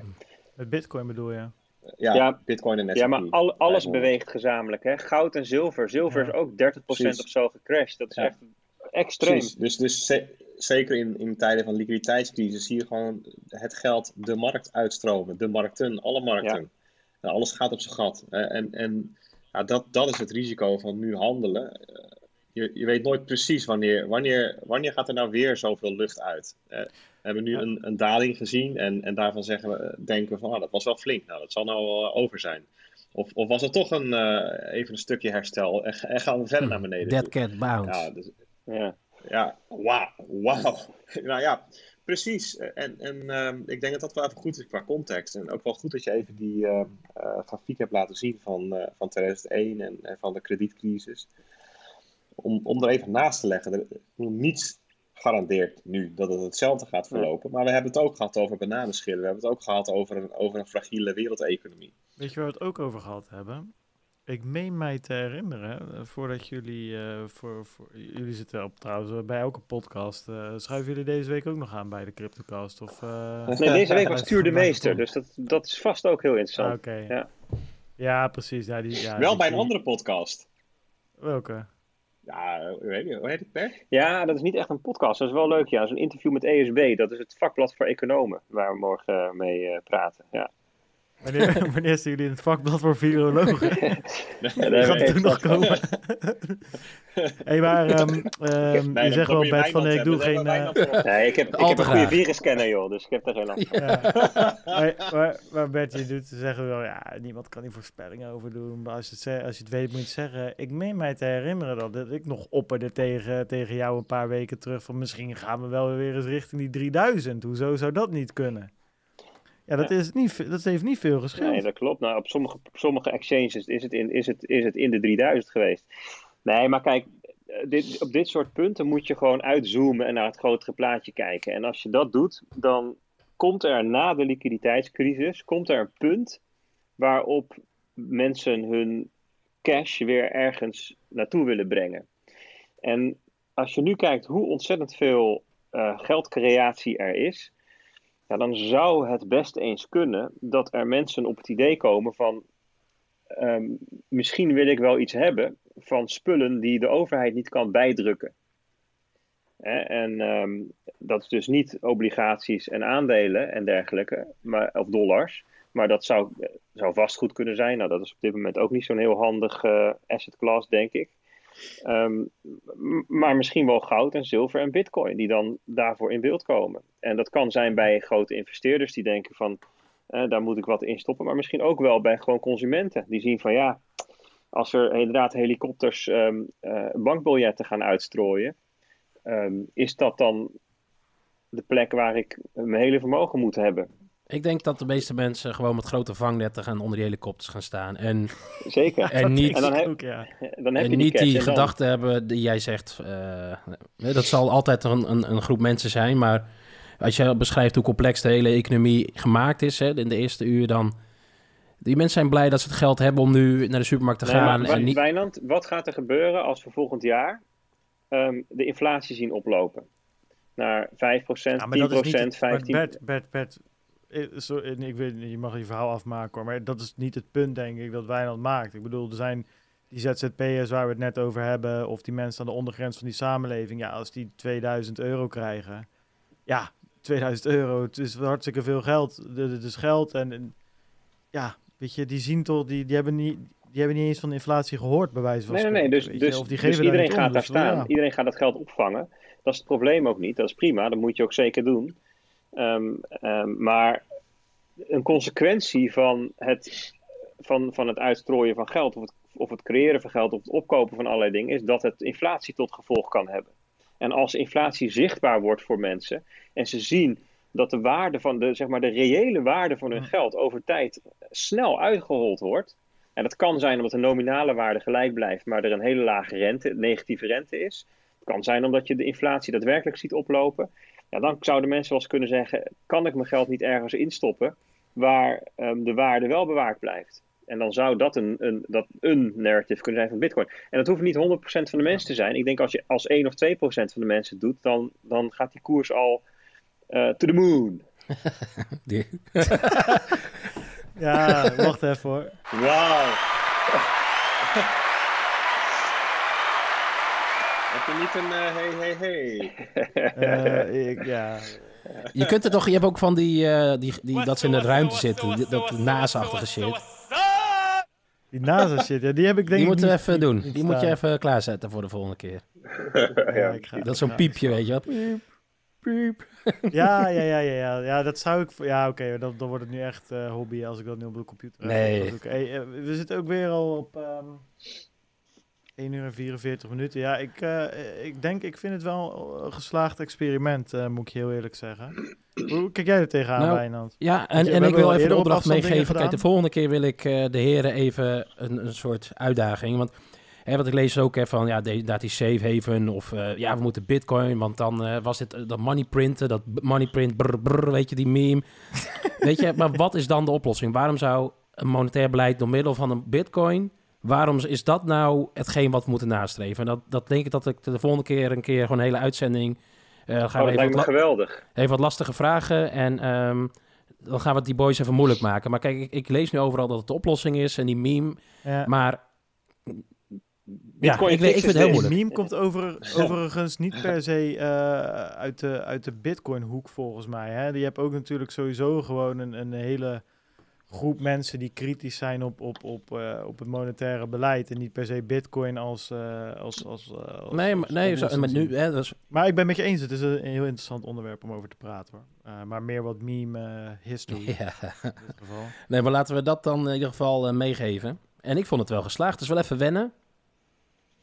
Ja, maar op zich zijn we er aardig doorgekomen. Je moet inderdaad een beetje rekening houden met elkaar... en uh, zo nu en dan valt er een stiltetje, maar... Op zich, uh, zeker als we, als we een paar normale webcams en wat extra microfoontjes kunnen regelen, dan denk ik dat we een heel eind kunnen komen. Ja, ik vind het wel mooi om bij jou thuis kijken. Ik zie de zonnebrand staan, een krabpaal en ik zie een paar oude... Paar... Ja, die, die zonnebrand, die is die kon uitlopen. Ik kan een paar... Weet je, kijk, weet je wat het ding is? Ik zal je het vertellen. Ik heb dus... Um, uh, zo, nu en dan, zo, zo nu en dan moet ik een, uh, een, een overhemd strijken, maar die dingen die hangen dan al zo lang aan de... Aan, aan, ja, hoe noem je dat? Aan die kledinghanger dat, ze, ja, dat de kreukels uh, zo ongeveer stijf erin staan. Dus daar zit uh, van, van die spray in. Van die, uh, uh, ja, hoe heet die shit om je van de strijk, strijk mee te doen? Ja, strijkwater en dan spray ik dat erop. Dus dat uh, vandaar. En die krabpaal, uh, dat is ooit de paal waar mijn uh, Monstera gatenplant uh, omheen groeide. Maar um, ja, die heeft ook last van het coronavirus, zullen we maar zeggen. Dat, uh... oh. Ja, maar ik, ik heb ze allemaal omgepot en uh, de lente komt nu dus. Ja, als, het, als er nu niks meer bij groeit, dan, uh, dan worden het kunstplanten. Dat ik uh, een kat die in die paal kan, uh, kan, kan hangen. Dus, uh... Nou, kijk, nou, weet je wat het is? Normaal gesproken, als ik hier wat opneem, dan heb ik de andere kant. En dan zie je allemaal mooie schermen en, en de planten die nog wel uh, leven. Uh, maar dat moet nu eventjes uh, even anders. Dus ja, maar gelukkig zien jullie backdrops er veel beter uit, hoor, uh, jongens. Complimenten ja, ik... daarvoor. Ik had toch wel verwacht dat Bert wat moderner was. Ik zie er allemaal ma- mappen staan. Ja, uh... ja dat, is, dat is dus um, administratie van in tweeduizend vier zo. Maar deze wil ik wel even laten zien. Kijk, zullen we deze even doen? Zo heel toepasselijk. Ja. Ja, dames en heren. Zeggen, daar jouw, is groot, jouw grote held. Hey, maar, maar is het een zwarte of een witte zwaan? Ja, goed, goed, goed punt. Een, geen zwarte zwaan. Het is geen zwarte zwaan. Nee, ja, volstaan dat nee. niet. Want, want het was um, onontkoombaar dat ja, er een keer... Nog even een Taleb-verhaaltje voor het slapen gaan. Ik heb trouwens deze gehad van een uh, luisteraar. Van, ik weet niet, het heet... Uh, How an economy grows and why it crashes. Uh, bedankt, Nout. Ik ga hem even lezen. En... Uh, Ja, maar uh, laat nog eens even zien. Ja, maar Peter Schiff, dat is die, uh, dat is die Goldbug, toch? Waar, uh, die zijn, die zijn keys kwijt was, of niet? Die heet in ieder geval ook Peter Schiff. Ik dat, weet niet of dat volgens mij is hem wel, maar uh, dat weet ik ook niet. Ik, uh, maar het is misschien interessant om op te zoeken. Ik ben benieuwd. Ik, moet, uh, ik kreeg opeens post. En er stond er een pakketje voor de deur, hè, want de postbode heeft natuurlijk uh, veiligheidseisen. Uh, dus... Uh, Nou ja, als, als die nou nog steeds le- le- luistert op dit punt, zou ik zeggen, stuur mij ook. Ik nog was gewoon geschokt, hè? Je dit, weet uh, hoe zuinig die jongen is. En opeens geeft hij een boek en nog wel met de post ook. Zo, het is ongekend inderdaad. Maar goed, ja, we dwalen ja, nu ja. wel af naar boeken tonen. Hey, maar ik zat te denken, kijk, als we nou nog... Uh, laat ook vooral weten als je luistert hoe je, hoe je het vond, weet je. We gaan er het beste van maken. Maar als we nou nog wat microfoontjes kunnen fixen, een beetje webcam... Ja, op een gegeven moment kan je dit ook gewoon gaan livestreamen natuurlijk. Hè, dat zou je ook kunnen kijken om dat eens in de, in, in, in de maand of eens in de twee weken te kunnen doen. Dat je één keer een livestream doet en de week erna een podcast. Die, um, die interactie lijkt me ook heel leuk. Met wie? Jij denkt dat er mensen gaan kijken live ook? Uh, dat ja, tuurlijk. Weet. Tuurlijk. Als ze, als ze zeggen dat jij uh, zichtbaar bent, dan komen ja, als je dit aan komt half Nederland. Als iedereen in quarantaine zit, ja, wel, beter doen je gewoon in. Dan heb je nog wat te doen en te zien. Wie, wie wil ja, niet, nou, nou niet live die krabpaal van je zien? Ja, nee, maar oké, okay, oprecht. Maar laten we dan eens even deze week gaan kijken. Inderdaad, zolang we nog tot die één juni in quarantaine zitten. Wij moeten toch al onze gasten af gaan zeggen voor de rest waarschijnlijk. En we hadden er al niet zo heel veel staan de komende tijd. Misschien is dat eens even goed om te gaan kijken, joh, kunnen wij dit zo fixen dat het op een niveau komt dat het uh, daadwerkelijk uh, ook uh, kwalitatief uh, te beluisteren is?